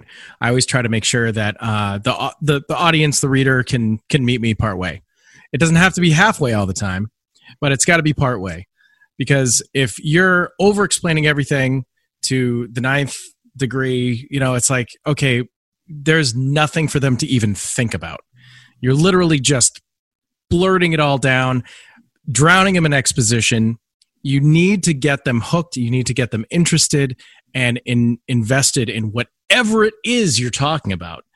Um, things need to be described things need to be visual but my god you have to get that to that point where the reader is meeting you part way.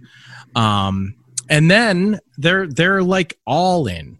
If you can do that they are all all in. They are in to win they're going to read your next book they're going to read the rest of your series um, because it's a partnership at that point. There's plenty of things that i've read that are just forgettable and i always like you know for a long time i'm like why why do i feel that this is this book is meh? Why? Why exactly? It's it's things that i like. Um, what is it about it? And i think that uh, it's it's after you know after some consideration it's like well i think it's because it's not asking anything of me. Like it's not i'm not engaged on that level. I'm just sort of a partic- I'm, I'm not a participant. I'm just a leaf on the breeze. I'm just sort of like watching it unfold. But there's plenty of things especially where it's book so it's not a visual medium. Well i mean yours is a visual medium but most most aren't. Most novels. Uh, you need that i think in my opinion. I think that's the most important thing um, as an author Absolutely. I mean, you have to let their imagination do some of the work. Yep. And like so far, I've gotten a lot of early reviews, and quite a few of them were parents. And they all came back and said the same thing. It was the, the scares were fine, the horror was fine, even the gore was fine. They didn't like the amount of swearing. So I heard that a couple times, and I went, you know what?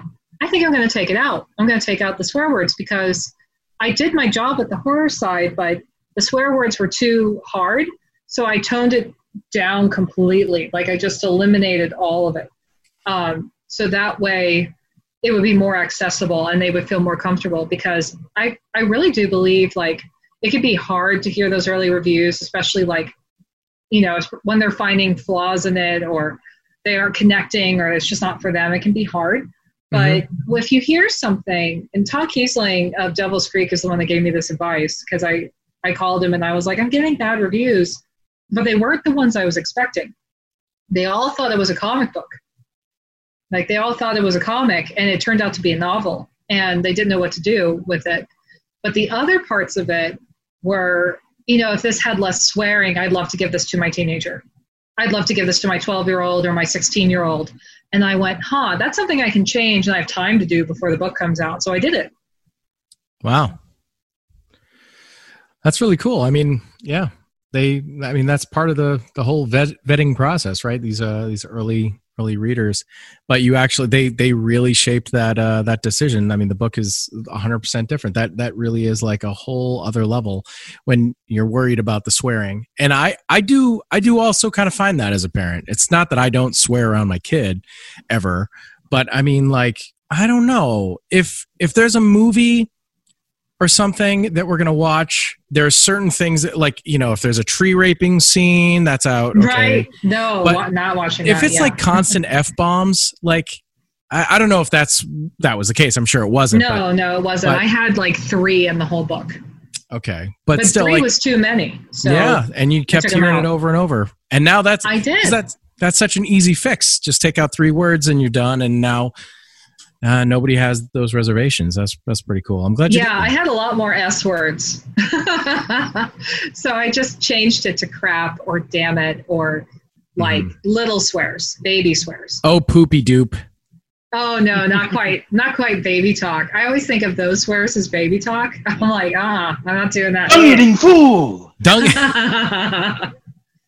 like, oh, we're gonna go for. It, it was funny. I was trying to go for the amount of swearing I did as a teenager when my parents weren't around. Gotcha. But you're right. Like when you're actually reading it, it's different. And so I went. To me, this sounds like real feedback. I think that it's important to listen to early reviews Mhm. because in video games, um, I was talking with my boss, who's the head writer, and she's like, "You're." Lu-. She gave me complete perspective on it. My boss, Amanda, she was like, "You're lucky because you have three months to do something about it if you want to." right. And when you put out a video game, you can't change it. It's already done. You can't change if it's put in the wrong category. You can't change if it the pitch isn't right because I adjusted the pitch. I took out the swearing. Um, and I added a brief kiss scene. Like that's all I really did apart from clean up the text. Uh, because that's the other thing about this book. It's queer. Yeah. Jennifer's bisexual. So that's a part that people weren't getting. I was like, oh, I have a, I can, I have some time. I can add that in a little bit so people understand that she's queer in the first book, so that in the I second didn't spell book, this out enough for you. Fine. I didn't. I didn't like. You you see her attraction to another character, but Yep. nothing really happens. So I have it initiated by the other character uh, very quickly, and then all of it gets ripped away from Jennifer. I'm not going to say how, but it gets ripped away. Hmm. And book two is her trying to resolve that. You got to read the Um, book. Get rid of the book. folks. Get rid of the book. That's right. so- Book in your eyeballs.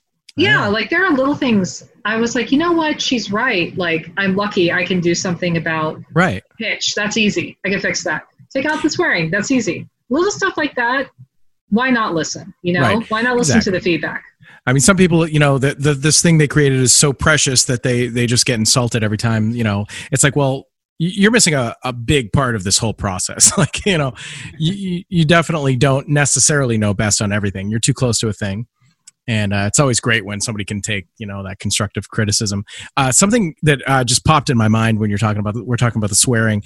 Uh, this actually reminds me of not necessarily an experience I had with books, but uh, actually on uh, on the show we just put out an episode last week that was on classic Japanese animation, like old Uh-huh. anime from the 80s and 90s, and uh, yeah, and and you know it's really funny because uh, a lot of that a lot of that stuff was intensely gory, like sometimes like just oh yeah. absolutely ridiculously gory.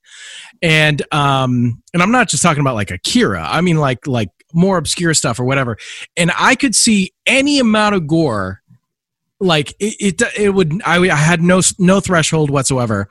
But it would always kind of irk me when they started dropping f-bombs Yes, that's exactly what I'm saying. That's It, what like, they were saying, and it- rightfully so. yeah, it just sort of took me out of it. And it just felt like you're doing this to be edgy. And it's like, you are edgy enough. Yeah, like all this stuff that I'm looking at, like, you know, a, a you know, one or two here and there, but, and obviously you only had three, so it wasn't a lot, but, um, but honestly, I, in, in my opinion, it's great. It's, it's great to use as like, you know, just, just a very, just little bit of pepper in there.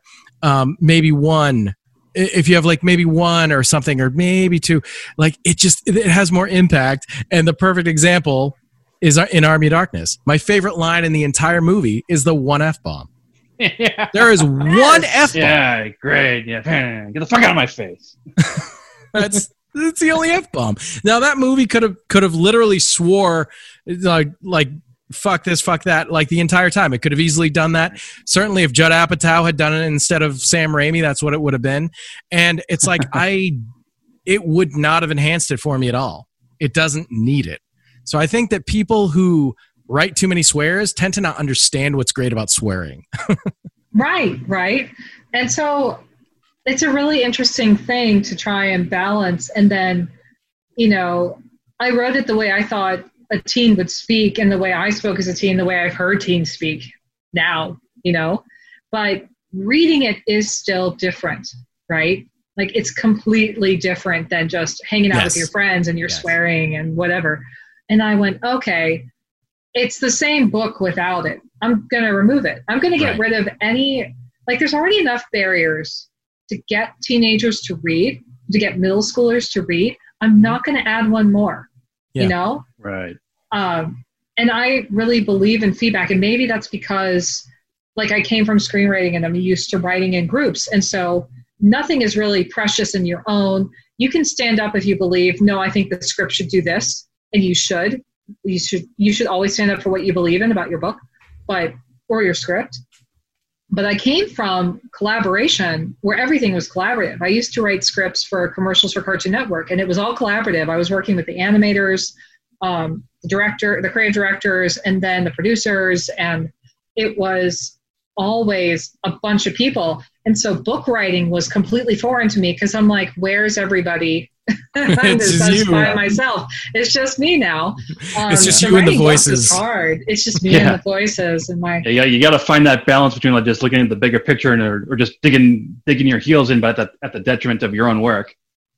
Right. And it becomes kind of a weird, okay, well, how do I fix this? Because I don't have other like hands in this with me.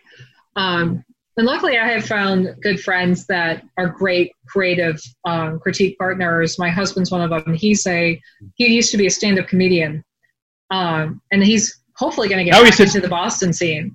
Which Yeah, I'm now he sits about. down. Yes, so he helps me too. Now he's a sit down comedian. He's a sit down comedian. Yes, no, yes. no. He's never he never sits down. He's always running around. Sometimes it's hard, like with Zoom, like voices cut out other Yeah. voices. Um, Yeah, leave, leave the comedy to your husband. clearly, clearly, I'm not. I'm not hacking it. Oh, I'm hacking it, just not in a good way. keep trying though. Keep Yeah. trying. Keep trying. Uh, Um, so we are already at about an hour and a half with this interview.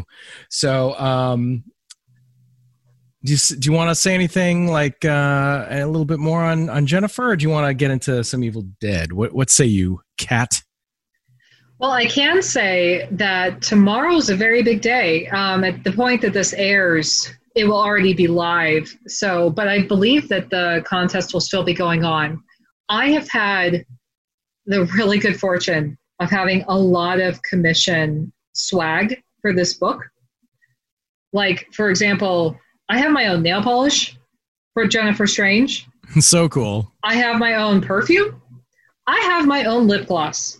I have bookmarks of Jennifer and Liz front and back.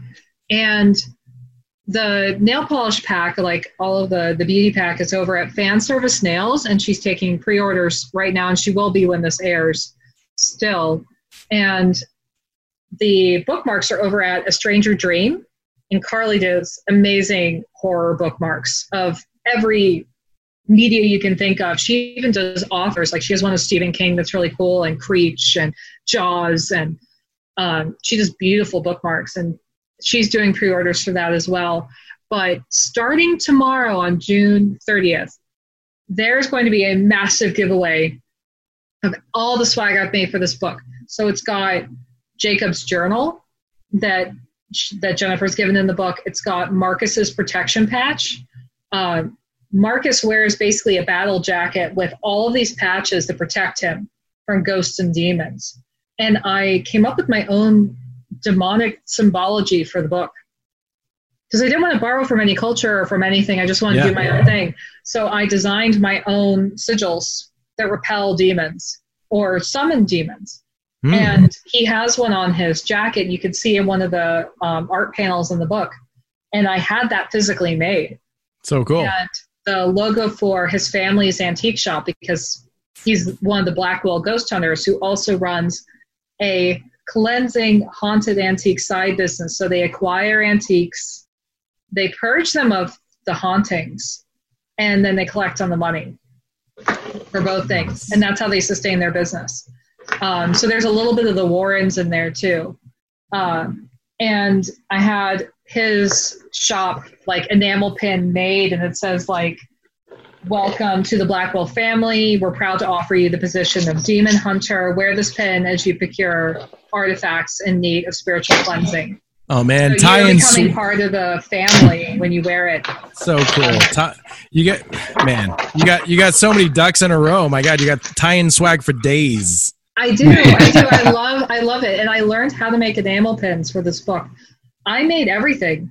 Like apart from the nail polish and the bookmarks, I, I did all the art prints that are part of it. There's going to be tarot cards that are part of the pre-order Nice. swag.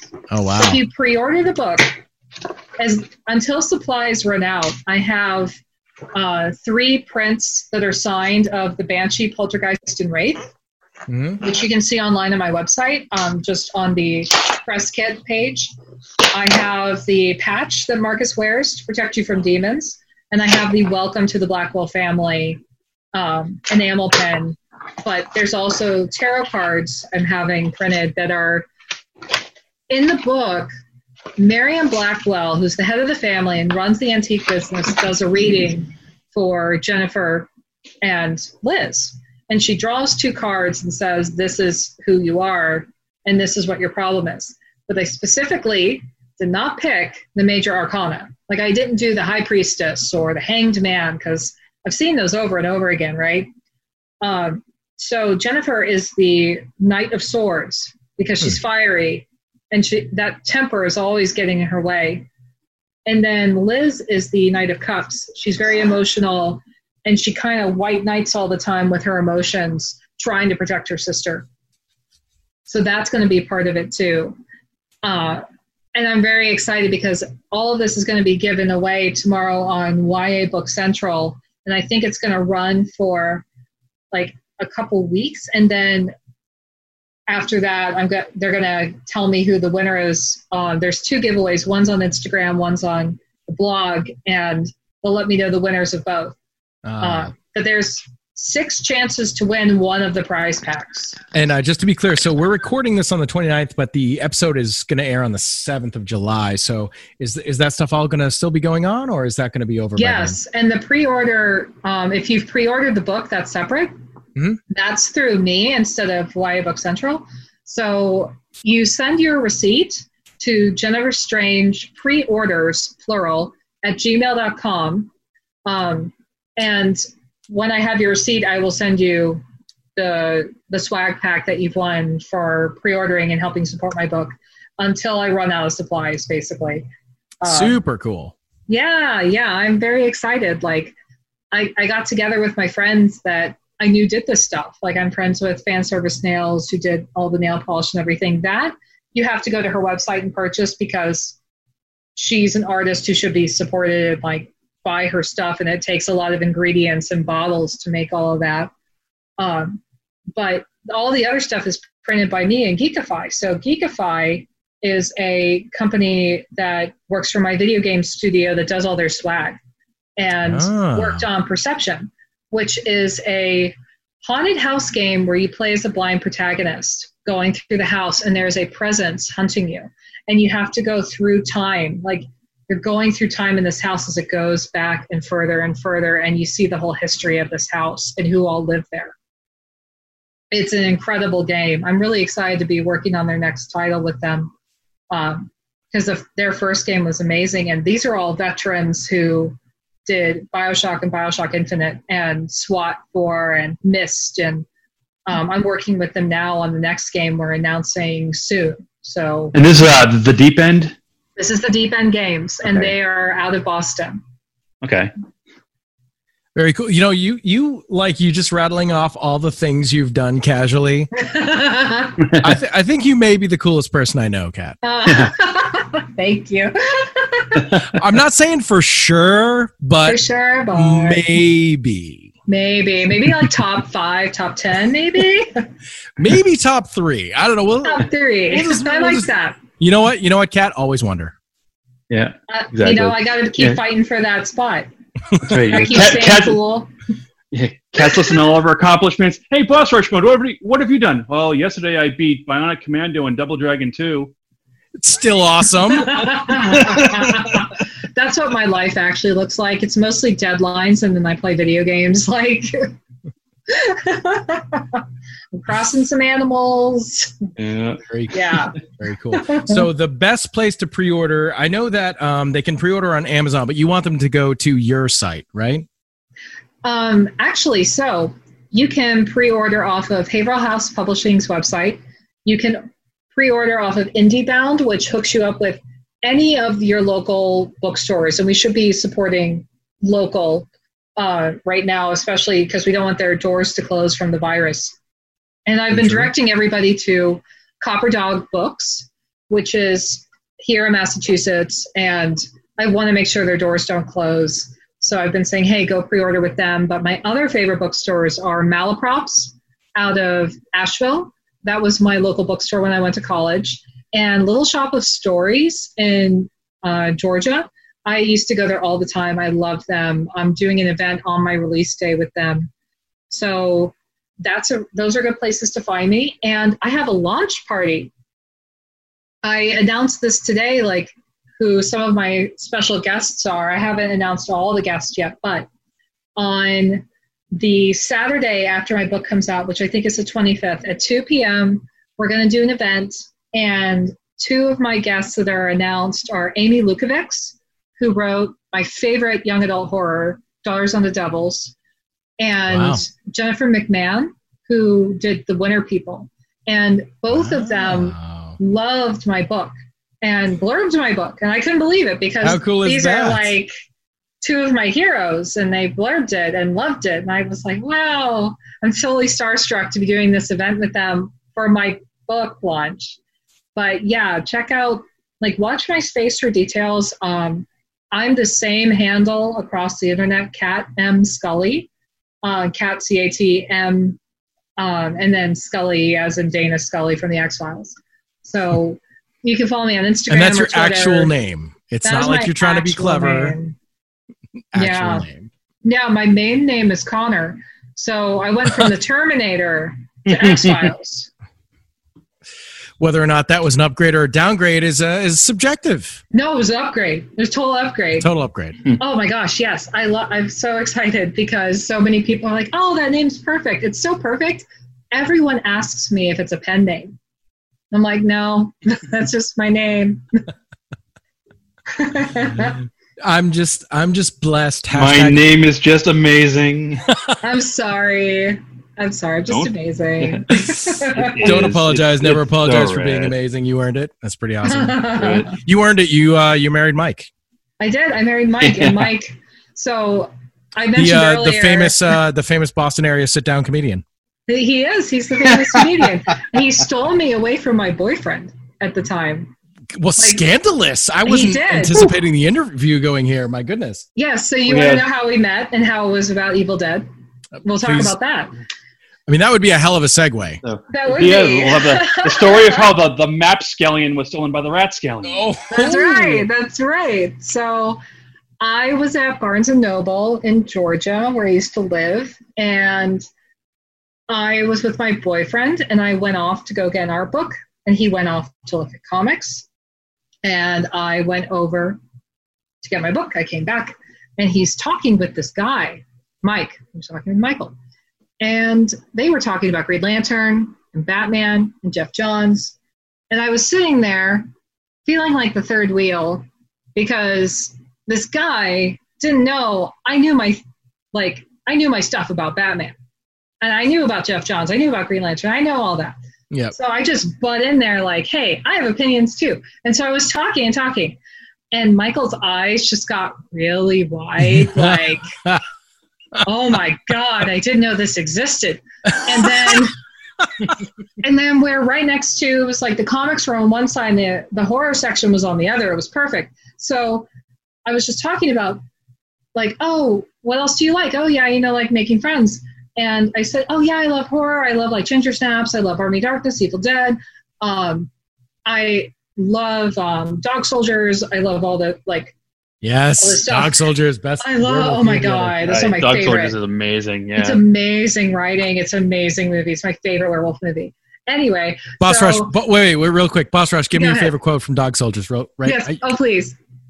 I hope I give you the shits, you fucking wimp. yes. I like the old Nick story about, you know, that tattoo that was like Satan was going to save his skin. ah, that's such good screenwriting. Good- Ah, good I shit, aspire yeah. to be that good. It was ah, ah. I could go on and on about dog soldiers. Yeah. But we got he got hooked on the whole like the part where I said Evil Dead, an Army of Darkness, because that was he's like, oh, I was reading Bruce Campbell's book. It's on my nightstand, and I said it's on my nightstand too. And it was one of those oh no moments. and we exchanged numbers, and he asked if we could he could invite me over to his place so we could watch Army of Darkness. And he accidentally lit his food on fire. He was so nervous to have me over at his place. uh, yeah, so he actually invited his brother on our first day because he was so worried he was going to pull a move on me. And I was still sort of seeing my boyfriend, but we were kind of breaking up at that point. It was very ooey what the You're- situation you're- was. You're making him sound very smooth. Yeah, yeah, he's super smooth. So, so we ended up together because of Evil Dead. Like, That's amazing. and when we we met Bruce Campbell together, and there's a photo. It's on my Facebook profile where Bruce pulls me in really close and is pushing my husband away with these giant bare hands. And Michael's like, "This is the greatest photo. This is like, you know." How Yeah. we got together, and it was wonderful meeting him, and it was Now, so was- much fun. Was that from last year or was this years ago? So I've met Bruce twice. I've met Bruce. Yeah, I met Bruce on his first book tour. He came around, and I actually really was gonna meet him when he came to uh, Rock and Shock, a local convention up here, um, last October. And um, I I couldn't get away from the booth that I was working at at all. It was just it was just a good oh, weekend. No. It was just a good weekend. But luckily, I have a, a wonderful wife and uh, daughter who was she was so adorable, and so they both got in line. I'm like, I'm really sorry. Can you can you please just can you meet him and have the sign for me? Because I had this awesome piece of swag. I was like dying to have him sign um, from when I met uh, Don Coscarelli uh, last June. He was up here, and I love Bubba Ho-Tep. I love Bubba Ho-Tep. Oh yeah. So No I, question. I love Don Coscarelli, and and so like you know, I had this great conversation with him, and um, actually gifted gifted him a, a copy of my book, which I've never done to anyone famous because I think it's weird and pretentious and, and weird, and I I just did it. I'm like I don't I don't I, I don't know. I'm just gonna be weird. I, I don't care. I'll just just be weird this one time. And uh, he was super nice, and and uh, and he's like, oh, and I said, oh, you know, I, I really love to get something signed. Do you have anything uh, that's Bubba? And he's like, oh, uh, he actually didn't have a lot of Bubba stuff. It was all about Phantasm because the whole tour it had like everybody from Phantasm, like everybody. Um, and so like he's like, you know what? I think I might. And he he he had to like dig through his his suitcase, and he's like, actually, I have this, and it was like this weird double sided like Japanese like flyer card. It's on cardstock, and uh, it's just such a cool piece. It's just different. And um, yeah, that's so unique. yeah, and so he signed that, and then I'm like, all right, well, you know, Bruce is coming. You know, I, you know, in in, in October, I got to have him sign this. So I just really, really needed it signed. I'm like, oh, okay. And my wife was like, sure, you know, she was she was totally fine, you know, no problem. And um, and so it turns out they let them skip the line because she had she had my daughter with them, and so everybody else was like literally just giving him daggers as they, they walked them up. But and I had no idea. We had no idea that that was going to happen. Um, but she skipped right to the front, and um, and I don't know. I guess he said some sarcastic thing, and she's like, "Oh, can you make it out to Steve?" And he's like, "Who the hell is Steve? Why isn't he here?" And she's like, "Oh, Booth. I don't know." And he's like, "Ah, you know, and you know, gave some some awesome thing that I wish had been filmed. I'm sure. And uh, but you know, I, I I do have the signature thanks to my awesome wife and uh, awesome daughter. Nice. That is That's awesome. amazing. But I so I didn't I got- actually I gotta- meet him that day. But Yeah, I got, I gotta, I gotta mention like the question I got to ask him the one time I got to meet him at that that same book signing that you first saw him at. yep, yeah, we were Um, both there. Yeah, he was, yeah, he was um, taking like audience questions, and this he, he even pre- prefaced this last one like, all right, this is gonna be like uh, the last question, so make it super important, like you know, like whatever, and you know, raise my hand, and he happened to pick on me for the super important last question, and my question was, how long did you have to work out in order to get so buff for the painting of the Army of Darkness cover? And he's like, okay, wise ass. Well, first of all, and then he just explains how like the whole process of the like the thing getting painted and all that, you know, being commissioned and shit.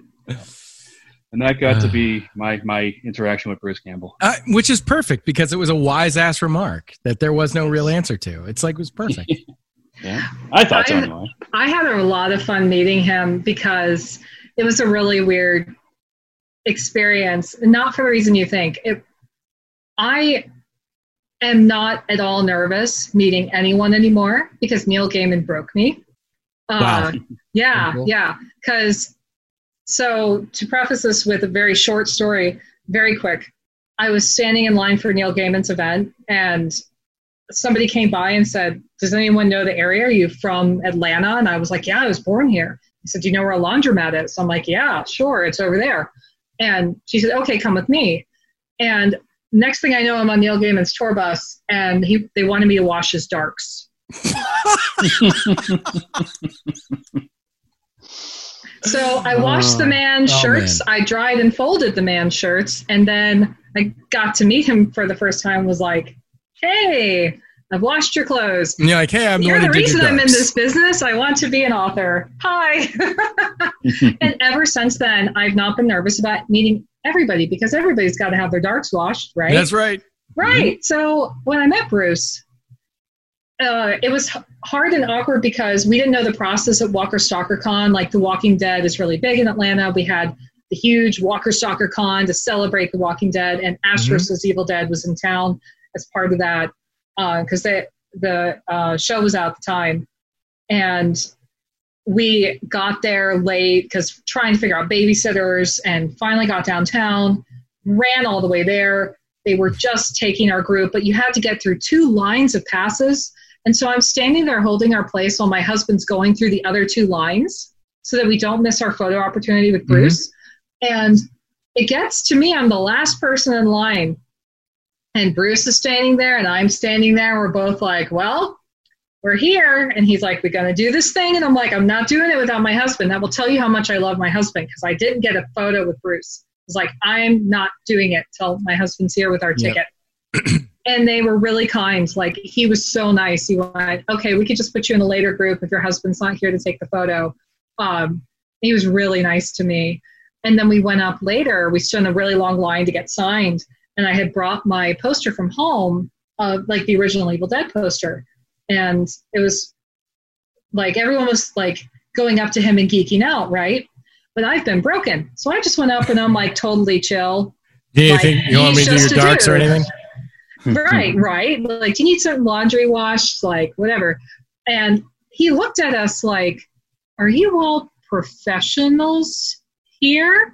He said, So, are you enjoying the convention? What are you doing here? He couldn't figure it out, but he, he's really smart. So he's like, There's something off. Like, you know, what what's up with this picture? And then Tom Savini walks up Yeah. behind him to say hi to Bruce. And Michael and I both go, Hey, Tom, like we're old friends. And Tom's looking at Bruce, and Bruce and like Tom are looking at us, like, Where do we know you from? And like, so what are you going to do next? I'm like, Oh, there's Ted Raimi over there. We are going to see Ted Raimi. And he had no line. I was like, Why does he have no line? It's Ted Raimi. Yeah. So we went over and said, "Oh yeah, we're going to go see him next." And they're both still trying to puzzle out, like, where are you in the horror industry? And I'm like, "Yeah, I'm in the industry, but like the author side of things." And talked to him about that. And he's like, "Oh, that's so cool!" And signed our stuff and sent us on our way. And went and saw Ted Raimi and told him we loved him in Twin Peaks, and he looked shocked. So it was a really fun time. And the second time I saw him was Rock and Shock. I think I remember seeing you there. Like, I think you were you were trapped at the booth, right? You, and it you and I passed. year. You and I literally passed each other uh, in the hall for one second, and I was like, "Hey, it's Kat Scully," and she, you're like, "Hey, uh, bye," and like it was, yeah, that was a crazy weekend. Uh, It I was, a crazy weekend. It was like just we Yeah. ships in the night. And yeah, I went and saw him there, and we ended up just ragging on each other. But like, he obviously didn't remember any signs for a million fans. So when I went up there, I said, "Yeah, I wanted to buy your book. I wanted to support you." Mhm. I bought his book right there at his table, the the new edition, and he was so happy. Like he was like, "Oh, yay, supporting me as an author," and I'm like, "I understand. I'm also an author. I know what this means." And so he drew like all these pictures on my cover and on the inside, and Oh, like was making it super fancy. And That's he said, "You know, you can also get this in ebook and make the pictures real big." And I'm like, "I know how that works." We were just having a good time, and um, he didn't want any pictures, right? So when we got to the Q and A, I went there early. And I sat in the second row because I'm like, I'm getting there when the other panel's there, and I'm going to sit in my seat and not move. So I'm in the front, and it filled up very quickly. And Bruce comes out on stage, and he's like walking back and forth, waving everybody, and I'm sitting there trying to take a picture. And he stopped for my camera. And he just like leans down and looks at me through my camera, hmm and I was like, "Thank you." He like posed for What a guy. He was so funny. That's And it- awesome. Give me some shutter, baby. Give me some shutter, baby. And that was exactly what happened. I was like, this made my life. Oh my God, this is great. So, yeah, my experiences with celebrities have now been very different because I just don't, I know they all wash their clothes just like I do. They all go Mhm. home to dirty laundry. So I just don't ever get like weird around anybody anymore or like, oh my God, starstruck. I don't know that there's anyone I meet now that I'd be like falling all over myself because Neil Gaiman was that person for me. Right. You see, your bro- I, I do have like the the occasional person. So, uh, I mean, I would say that I, I have a similar sort of um, attitude, not because I met anybody that broke me that is as awesome as Neil Gaiman needing. I mean, that's that's like the funniest, awesomest story. Um, you did Neil Gaiman's laundry, um, but I don't know. they, they- you know, it's they're just people, and you know, I think uh, from working the con side of things, it just it just sort of I don't know demystifies it a little bit, and you start to see people like just walking around and the same restaurants you go to afterwards and stuff, and uh, and everything. But there there there's like a few people that I find myself like I I'm stuttering and I'm being stupid and I can't I can't help it. Like every once in a while, when I met Ray Wise, I was a little bit weird and like I felt myself doing it, but I really like Ray Wise. All right, he's awesome.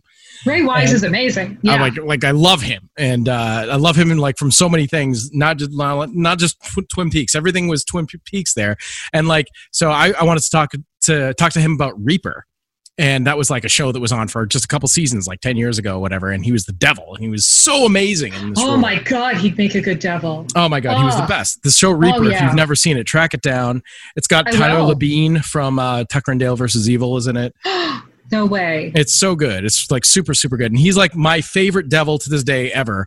And so I, I, you know, I'm, I'm talking to him about this with, uh, with, with my, with my brother who is a big fan. And he's also one of our, uh, one of our hosts here on Retro Doctopus. Uh, and, and so, uh, we go over and we're like, yeah, just Reaper. Like everything's Twin Peaks, like Sheryl, Cheryl and Finn's like right there. And, and we're like, no, we just don't want to talk about Reaper. And he's like, that is one of my favorite things I've ever done and uh, that and we had this whole great amazing ridiculously warm uh, ridiculously personable conversation about twin peaks and about, uh, i mean uh, excuse me about reaper and about how he is actively apparently trying to get a reaper remade like a remake going and it's like oh my god are you kidding me? He's like yeah no no i'm in constant contact with the other cast members and producers. And he's like i've actively been trying to get it remade for about three years now. Everybody's on board. He's like i think we can get it. You know we've talked to netflix about it. He's like i really want to play the devil again. So i think the best even though i was a little bit you know a little bit nervous in that case i think the best uh, interactions you can ever have with a celebrity is if you you know talk to them about something that's not the main thing that they constantly hear uh, everything about. So for you and bruce to start talking about just the art of writing books and publishing and he asked you all those questions and stuff like that is refreshing to him. So you guys had a super great interaction.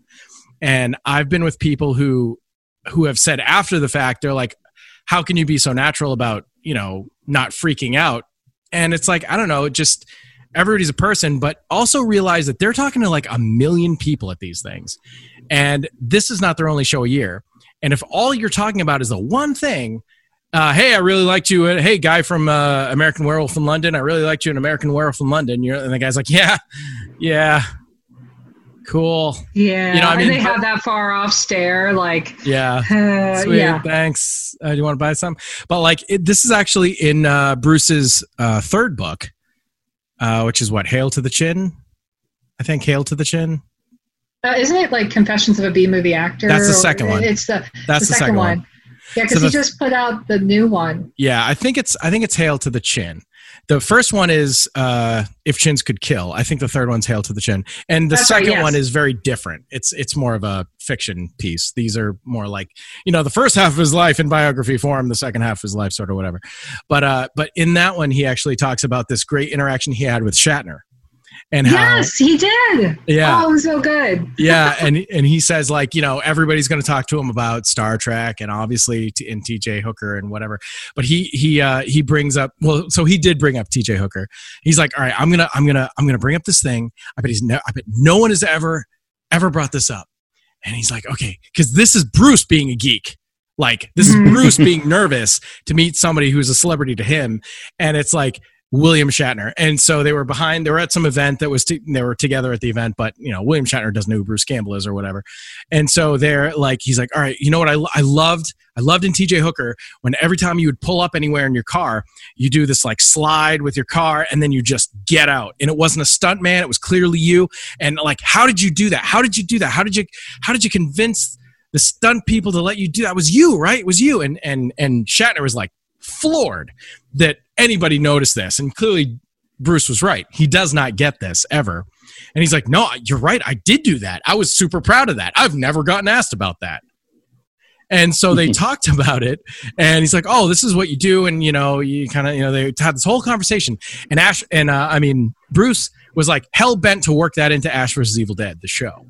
So in the first episode, when he, you know, the episode starts and he's like getting ready for his night on, you know, night at the bar. He's he's gonna go like bang that chick at the at the bar, and he's like tightening his girdle and stuff, and he's there listening to like you know space trucking on the radio, and then he pulls up and he does this he does this TJ Hooker slide with his car, and then he just gets out. And he literally was able to do that because he had that conversation with Shatner, yes.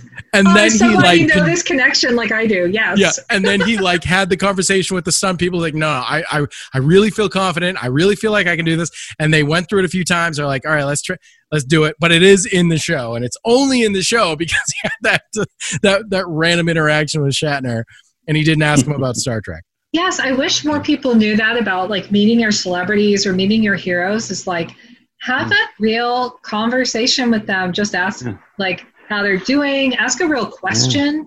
Like Yeah. treat them like people. They love that. They'll open up more in a way, and the interaction will be better for it, and you'll have better memories. Like And Mr. Shatner, I loved you in that you know that one intro sequence, that one episode in Police Squad yes, where, where you're getting poisoned. Yes, I loved him in that too. Shatner, I, I loved one of your two episodes of The Twilight Zone, but it's not the one you think. Yeah. Okay, it is the one you think. Okay, it is the one you think. I'm sorry. I'm such a fan. Yes. No, I like the one where he's at the jukebox and it keeps playing the wrong song. I like that one. Um, very cool. So, um, and we obviously didn't get too into the movies or the show specifically, but that's okay. We don't need to. I think we've gotten a lot of Evil Dead talk and Bruce Campbell stuff. Um, is there is there anything else you like you want to cover? Welcome about- to my dead talk. yeah, the the welcome. To, welcome, Welcome to my Dead Talk. Dead. Yes, I'm going to be like, this interview is just Kat talking about Evil Dead for an hour and a half. and, and like we're we're casually working in some Jennifer bits. So actually, let me let me ask Boss Rush. Yes. Is there anything you've you've obviously not gotten to speak a lot this this particular interview? Is there anything you want to ask Kat about the book or about Evil Dead or anything? We're kind of kind of steamrolling you. Oh Well, you no, can it's ask fine. about I video mean, games. Uh, well, I mean, I, I figure you're, you're working on stuff you probably can't discuss right now if it's still early in development or anything like that. So, like, I mean, how, well, how'd you actually get into the, business in the first place?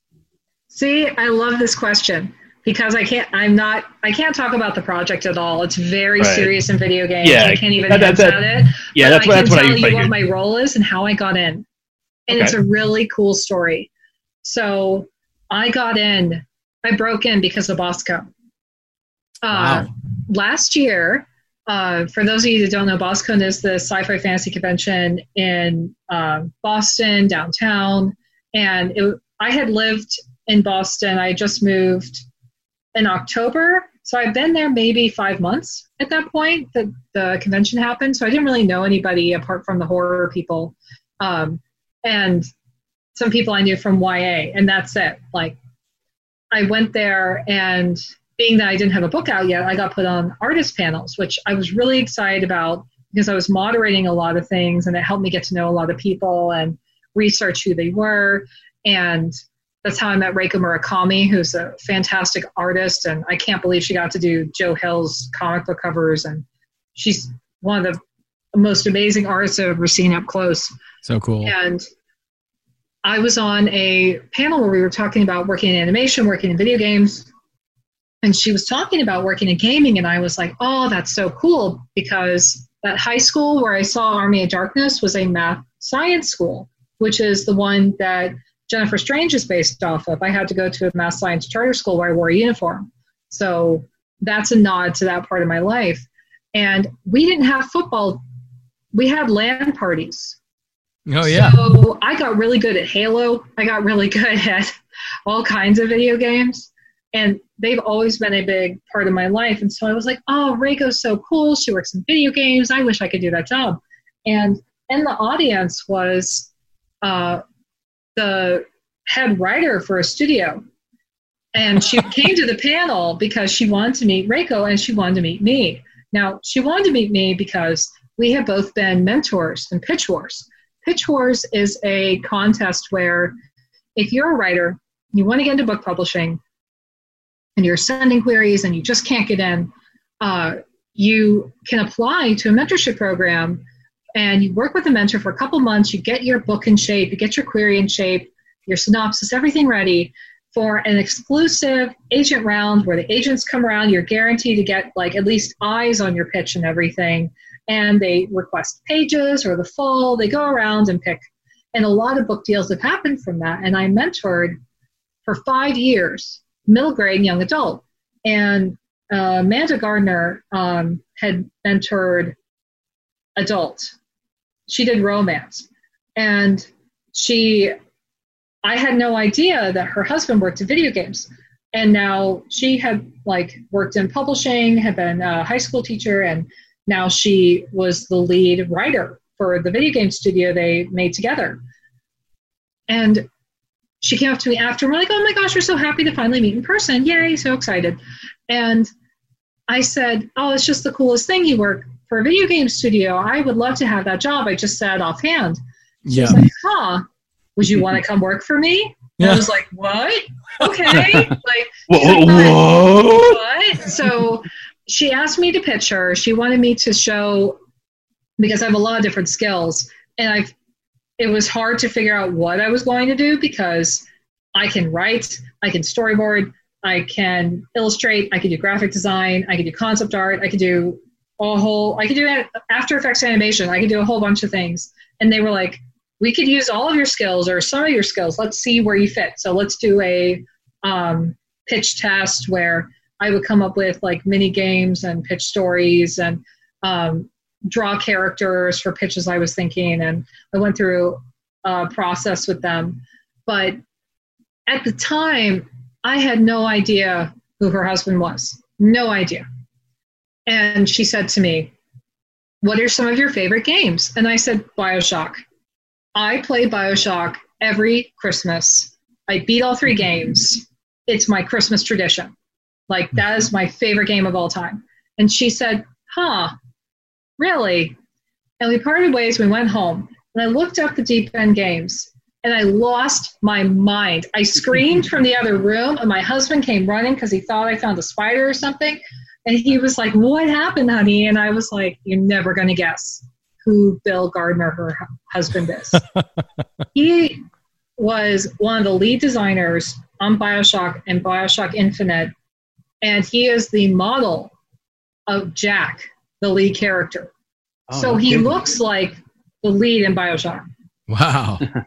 and I was just I couldn't believe it. I I it was so funny because I was telling my friend Chris Golden, uh, who writes for Hellboy and Buffy, and I was telling him, "Did you know that they made Bioshock here, like in Boston? Like maybe I could meet them." I had literally told him that the week before, and I called him. Would you kindly I'm give this woman a job? I'm like, you'll never guess who I just met. And they're thinking about giving me a job, and I was freaking out. And um, July will be my one year anniversary of working with them, and I've never been happier at a place I've worked in my life. I am so glad I went in with like, you know, just show me how video games work. I have a bunch of skills. I don't know where I fit. And I went into the situation. I can't say what I worked on, but I can say I went to the situation like, I don't know where I fit. Like, I've built up all these different skills, but I kind of want to find where I will be best. And I don't right. know what my best skill is. So I'm just going to go into this like totally open minded. And Bill has this really great way, and so does Amanda, of just kind of stepping back and seeing where you really shine. And I found that I'm very good at user interfaces, and I'm good at doing like your health bar, your magic bar, your world maps, the world maps translated. Yeah. Um, so the HUD display. Yeah. I can't say like what I built, but yeah. I found kind of my niche in the game, and I'm glad that I went in like open to that experience and just what that where can amazing. I fit instead of yeah. saying no, this is where I am, this is what I want to do. Right. um, right. I originally wanted to do concept art because I love concept art, and I wanted to do characters, but I'm not as strong as at painting characters as say Reiko Murakami is. So I was like, I, I still want to paint, and I didn't know where I fit with that. And it was only recently, like in the past two months, that I found that I can paint backgrounds. For whatever reason, I'm really great if it's not a person. I find per- like people really complex to paint, mm-hmm. but I understand lighting of backgrounds. I understand how that works, and so I'm training in backgrounds right now, and I'm absolutely loving it. Wow. So that's how I got into video games. I just so fell awesome. into it. It's a hell of a story. That's awesome. Yeah. And it just goes to show you folks, you know, you never know whose hand you're shaking or who you're striking up a conversation with and you never know, yeah. you know, if if you're thinking maybe I'll keep my mouth shut here and say nothing, you know, yeah, maybe, but look look what happens when you when when just an offhanded comment of gee i'd love to work there and, and wow, that's so cool. bada bing, like bada boom. Like, wow. that is absolutely awesome. Absolutely awesome. Very cool. You are, uh, yeah, you're you're you're a pretty impressive person, uh, Kat Scully. I gotta say, uh, I get really cool. shy. I'm like, that's really? pretty cool. And trying trying all that new stuff. My God, like you're like, yeah, I just fell training in background. I mean, that's that's amazing. Like you're painting backgrounds for video games. You're gonna be. It sounds like, but the HUD display stuff. I mean, that's all stuff that you don't think about. Out like that the player never thinks about from a design perspective. It's like you either just hate it or you love it, or it's just there. It's just the the the color of the paint on the house or something. You're not really paying attention to it. You're like thinking about the house. But like, yeah, oh man, that's that's there's a whole there's a whole process and a whole science i'm sure to designing the, the the heads up display for everything and making sure that it works and everything's where you'd you'd want it to be because we've all been frustrated with a video game that you know it, it had something in the wrong place or we didn't like the way that you had to go through this menu to get to that thing and whatever. So that's it's as important as anything. It is important. It's like yeah very. like when i wrote commercials how can i explain this to you in 15 seconds or less? Yeah yeah. And that kind of translated. It was a weird translation but i had a graphic design background and it just made sense to me because i'm both visual and verbal and I'm like, okay, how do we explain this to a user very quickly and visually and verbally? And I was like, oh, I I found a great fit. I'm very excited about this. I really I really like what I'm doing. It's so much fun. Yeah, that's that's I'm very hashtag to show everybody what we're doing soon. Can't wait to can't wait to see what the top secret project is. Yeah. Yes. Uh, yes. Uh, we don't know either. So yeah. I know and, when we're announcing, but I don't know if I'm allowed to say. So I'm just okay. going to say soon. Yeah. Yeah. No, soon works. Soon works. Yeah. And uh, we're you know as uh, big video game fans, we're we're familiar with Perception. Uh, Boss Rush was asking me uh, about it earlier and stuff, and I was like, wait, what's Perception? And I looked it up, and it's like, oh right, yeah, this one, the blind game. I didn't I didn't get to play it, but it it looked awesome, uh, and I was like, I was aware that it was uh, being uh, produced in Boston. Um, actually, had another random friend of a friend who was who had told me about it because their friend was working on it, um, and that's just it's just so cool. It's so cool. I I didn't realize that there was a connection with Bioshock, which is obviously one of uh, obvious to me, not to Kat Scully, but obvious to me that that's one of Boss Rush's favorite games as well. Oh, ab- absolutely. Yep. Oh man, that game changed my life. Like I, I love it so much. And it's it's been very surreal but wonderful to get to work with them and also that they're just such kind people that really yeah. think very thoughtfully about fostering talent. So mm. they don't really mind whatever your background is, but if you show talent, you show interest, and you keep showing up to improve and participate, and you know, they're really open to that. And it's been a wonderful environment to work in as an artist because I've worked in bad awesome. ones, I've worked in murky ones, and this one is the most clear and complimentary. Like they're really great at feedback. And that's something that as an artist you really do have to train in or a writer. Um, how do you give feedback and not be a jerk? You know, like how do you give feedback that mm-hmm. helps somebody improve, but also you point out things that are really great about the work. And that's something that's always been important to me, especially when I was a Pitch Wars mentor about what can I say that's really overwhelmingly positive about this piece and provide feedback in a way where it's still left up to you. Like, I don't want to ever, like, whenever I've mentored somebody or I've edited someone, because I freelance edit too, I don't um, ever want to go in and stomp on somebody's stuff and say, this is the way to fix it, this is the way to do it. Because when you do that, you're almost always wrong.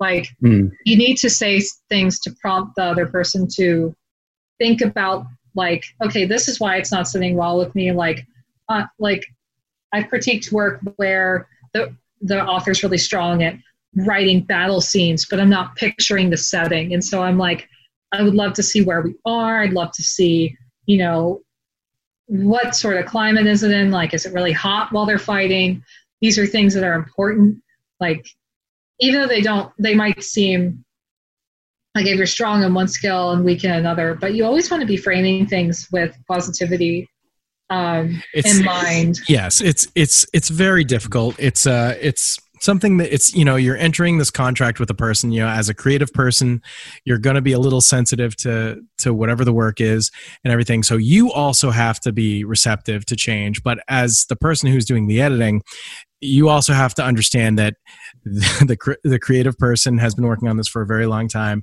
and that they are going to be a little sensitive. And so you have to be just edgy enough you know to be helpful.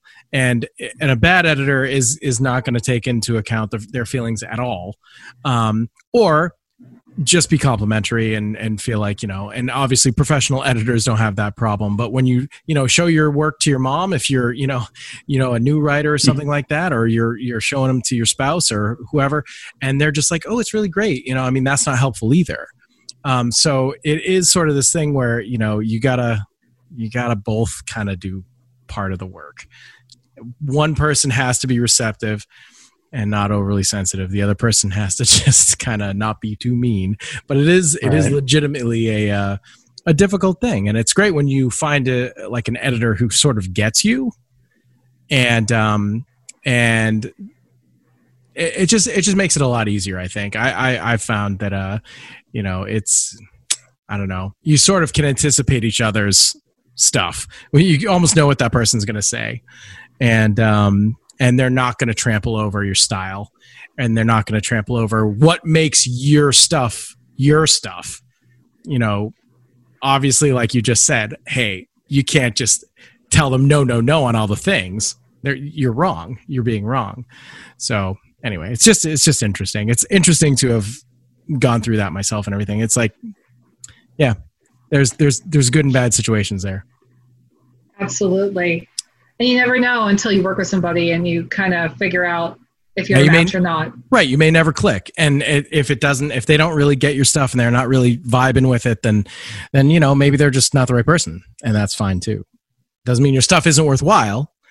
It doesn't mean you shouldn't start, you know, shouldn't keep shaking hands and spouting out random comments and who knows, who knows, who knows. But, um, but so I'm looking at the clock here and uh, and once again, we have managed to make a two plus hour episode of The Brig. we uh we i don't know like we we shoot for shorter interviews and it just never happens. And i i i think it's because of our uh, glowing personalities and the fact that we have really excellent choices and guests. That's what i like to believe. It's completely the reason. We have fun and yeah. i feel like that comes through i've loved being on your show awesome. and talking with both of you this has been great awesome thank you so yeah, much for coming on so much fun um, so before we get out of here, um, obviously go see the Evil Dead movies if you haven't seen them. But much more importantly, uh, give us some final plugs for Jennifer Strange. Obviously, still in pre-order mode, and just kind of reiterate some stuff. And we will any any any link that you want me to include in the show notes, I absolutely will. Um, so you can give me that stuff afterwards. But as far as right now, just one last one last blast of information. Go for it. Absolutely. So, Jennifer Strange comes out July 21st, and you can get it from any indie-bound independent bookstore. It's also available on Barnes & Noble, Walmart, um, and I've been partnering with Copper Dog Books to help their doors stay open so you can pre order with them. Um, I have pre order swag I'd love to give away until my supplies run out. You can send your receipts to Jennifer Strange pre-orders plural at gmail.com and I will send you your gift swag bag. Um, and other than that, you can check me out, um, like my art out and come talk to me if you have any questions or just want to um, chat more about Evil Dead at Kat M Scully on Twitter and Instagram. Um, you can also visit my Etsy shop, which is Haints and Hollows. So I'm Southern, and I named it after being kind of a spooky Southerner. So Haints and Hollows Etsy shop if you want to see what kind of merchandise I make and T-shirts and things like that. Um, yeah, and my website is www.catherinescully.com. If you just want to see some of the artwork for Jennifer Strange, hear um, some of the early praise, or uh, just find a way to come contact me, that that's the best place to do it. Absolutely. And obviously, uh, we'll all be looking out for the Jennifer Strange show coming to Netflix 2022. I'm calling it now. I hope so. That'd be yes. amazing. Yes. yeah, I, you know, just uh, I, I'd always like to act in a TV show. Just throwing it out there. Yeah, just yeah, see, see, normally Boss Rush would be scared to throw something like that out there, out there, but now it's in the ether. You've empowered Boss Rush. I am not saying you owe him the role, but no, definitely not. do, do, yourself a favor and never consider that ever. well, no, I know how that works. I was an extra in Stranger Things, so if there's a oh, call, nice. If I do get a show made and there's a call for extras, I will tell you. Oh well, I will be all over that then. Be an extra. I feel obligated. Yeah. Absolutely. So once again, that was this has been a, a lot of fun. I hope everybody had fun listening. So thank you to Kat Scully for coming on. Thank you for everybody uh, for listening to our two plus hour episode of The Brig. Go get some Kat Scully, go read some Evil Dead, or vice versa. I don't even remember which way is up and down anymore. and we'll catch you next time.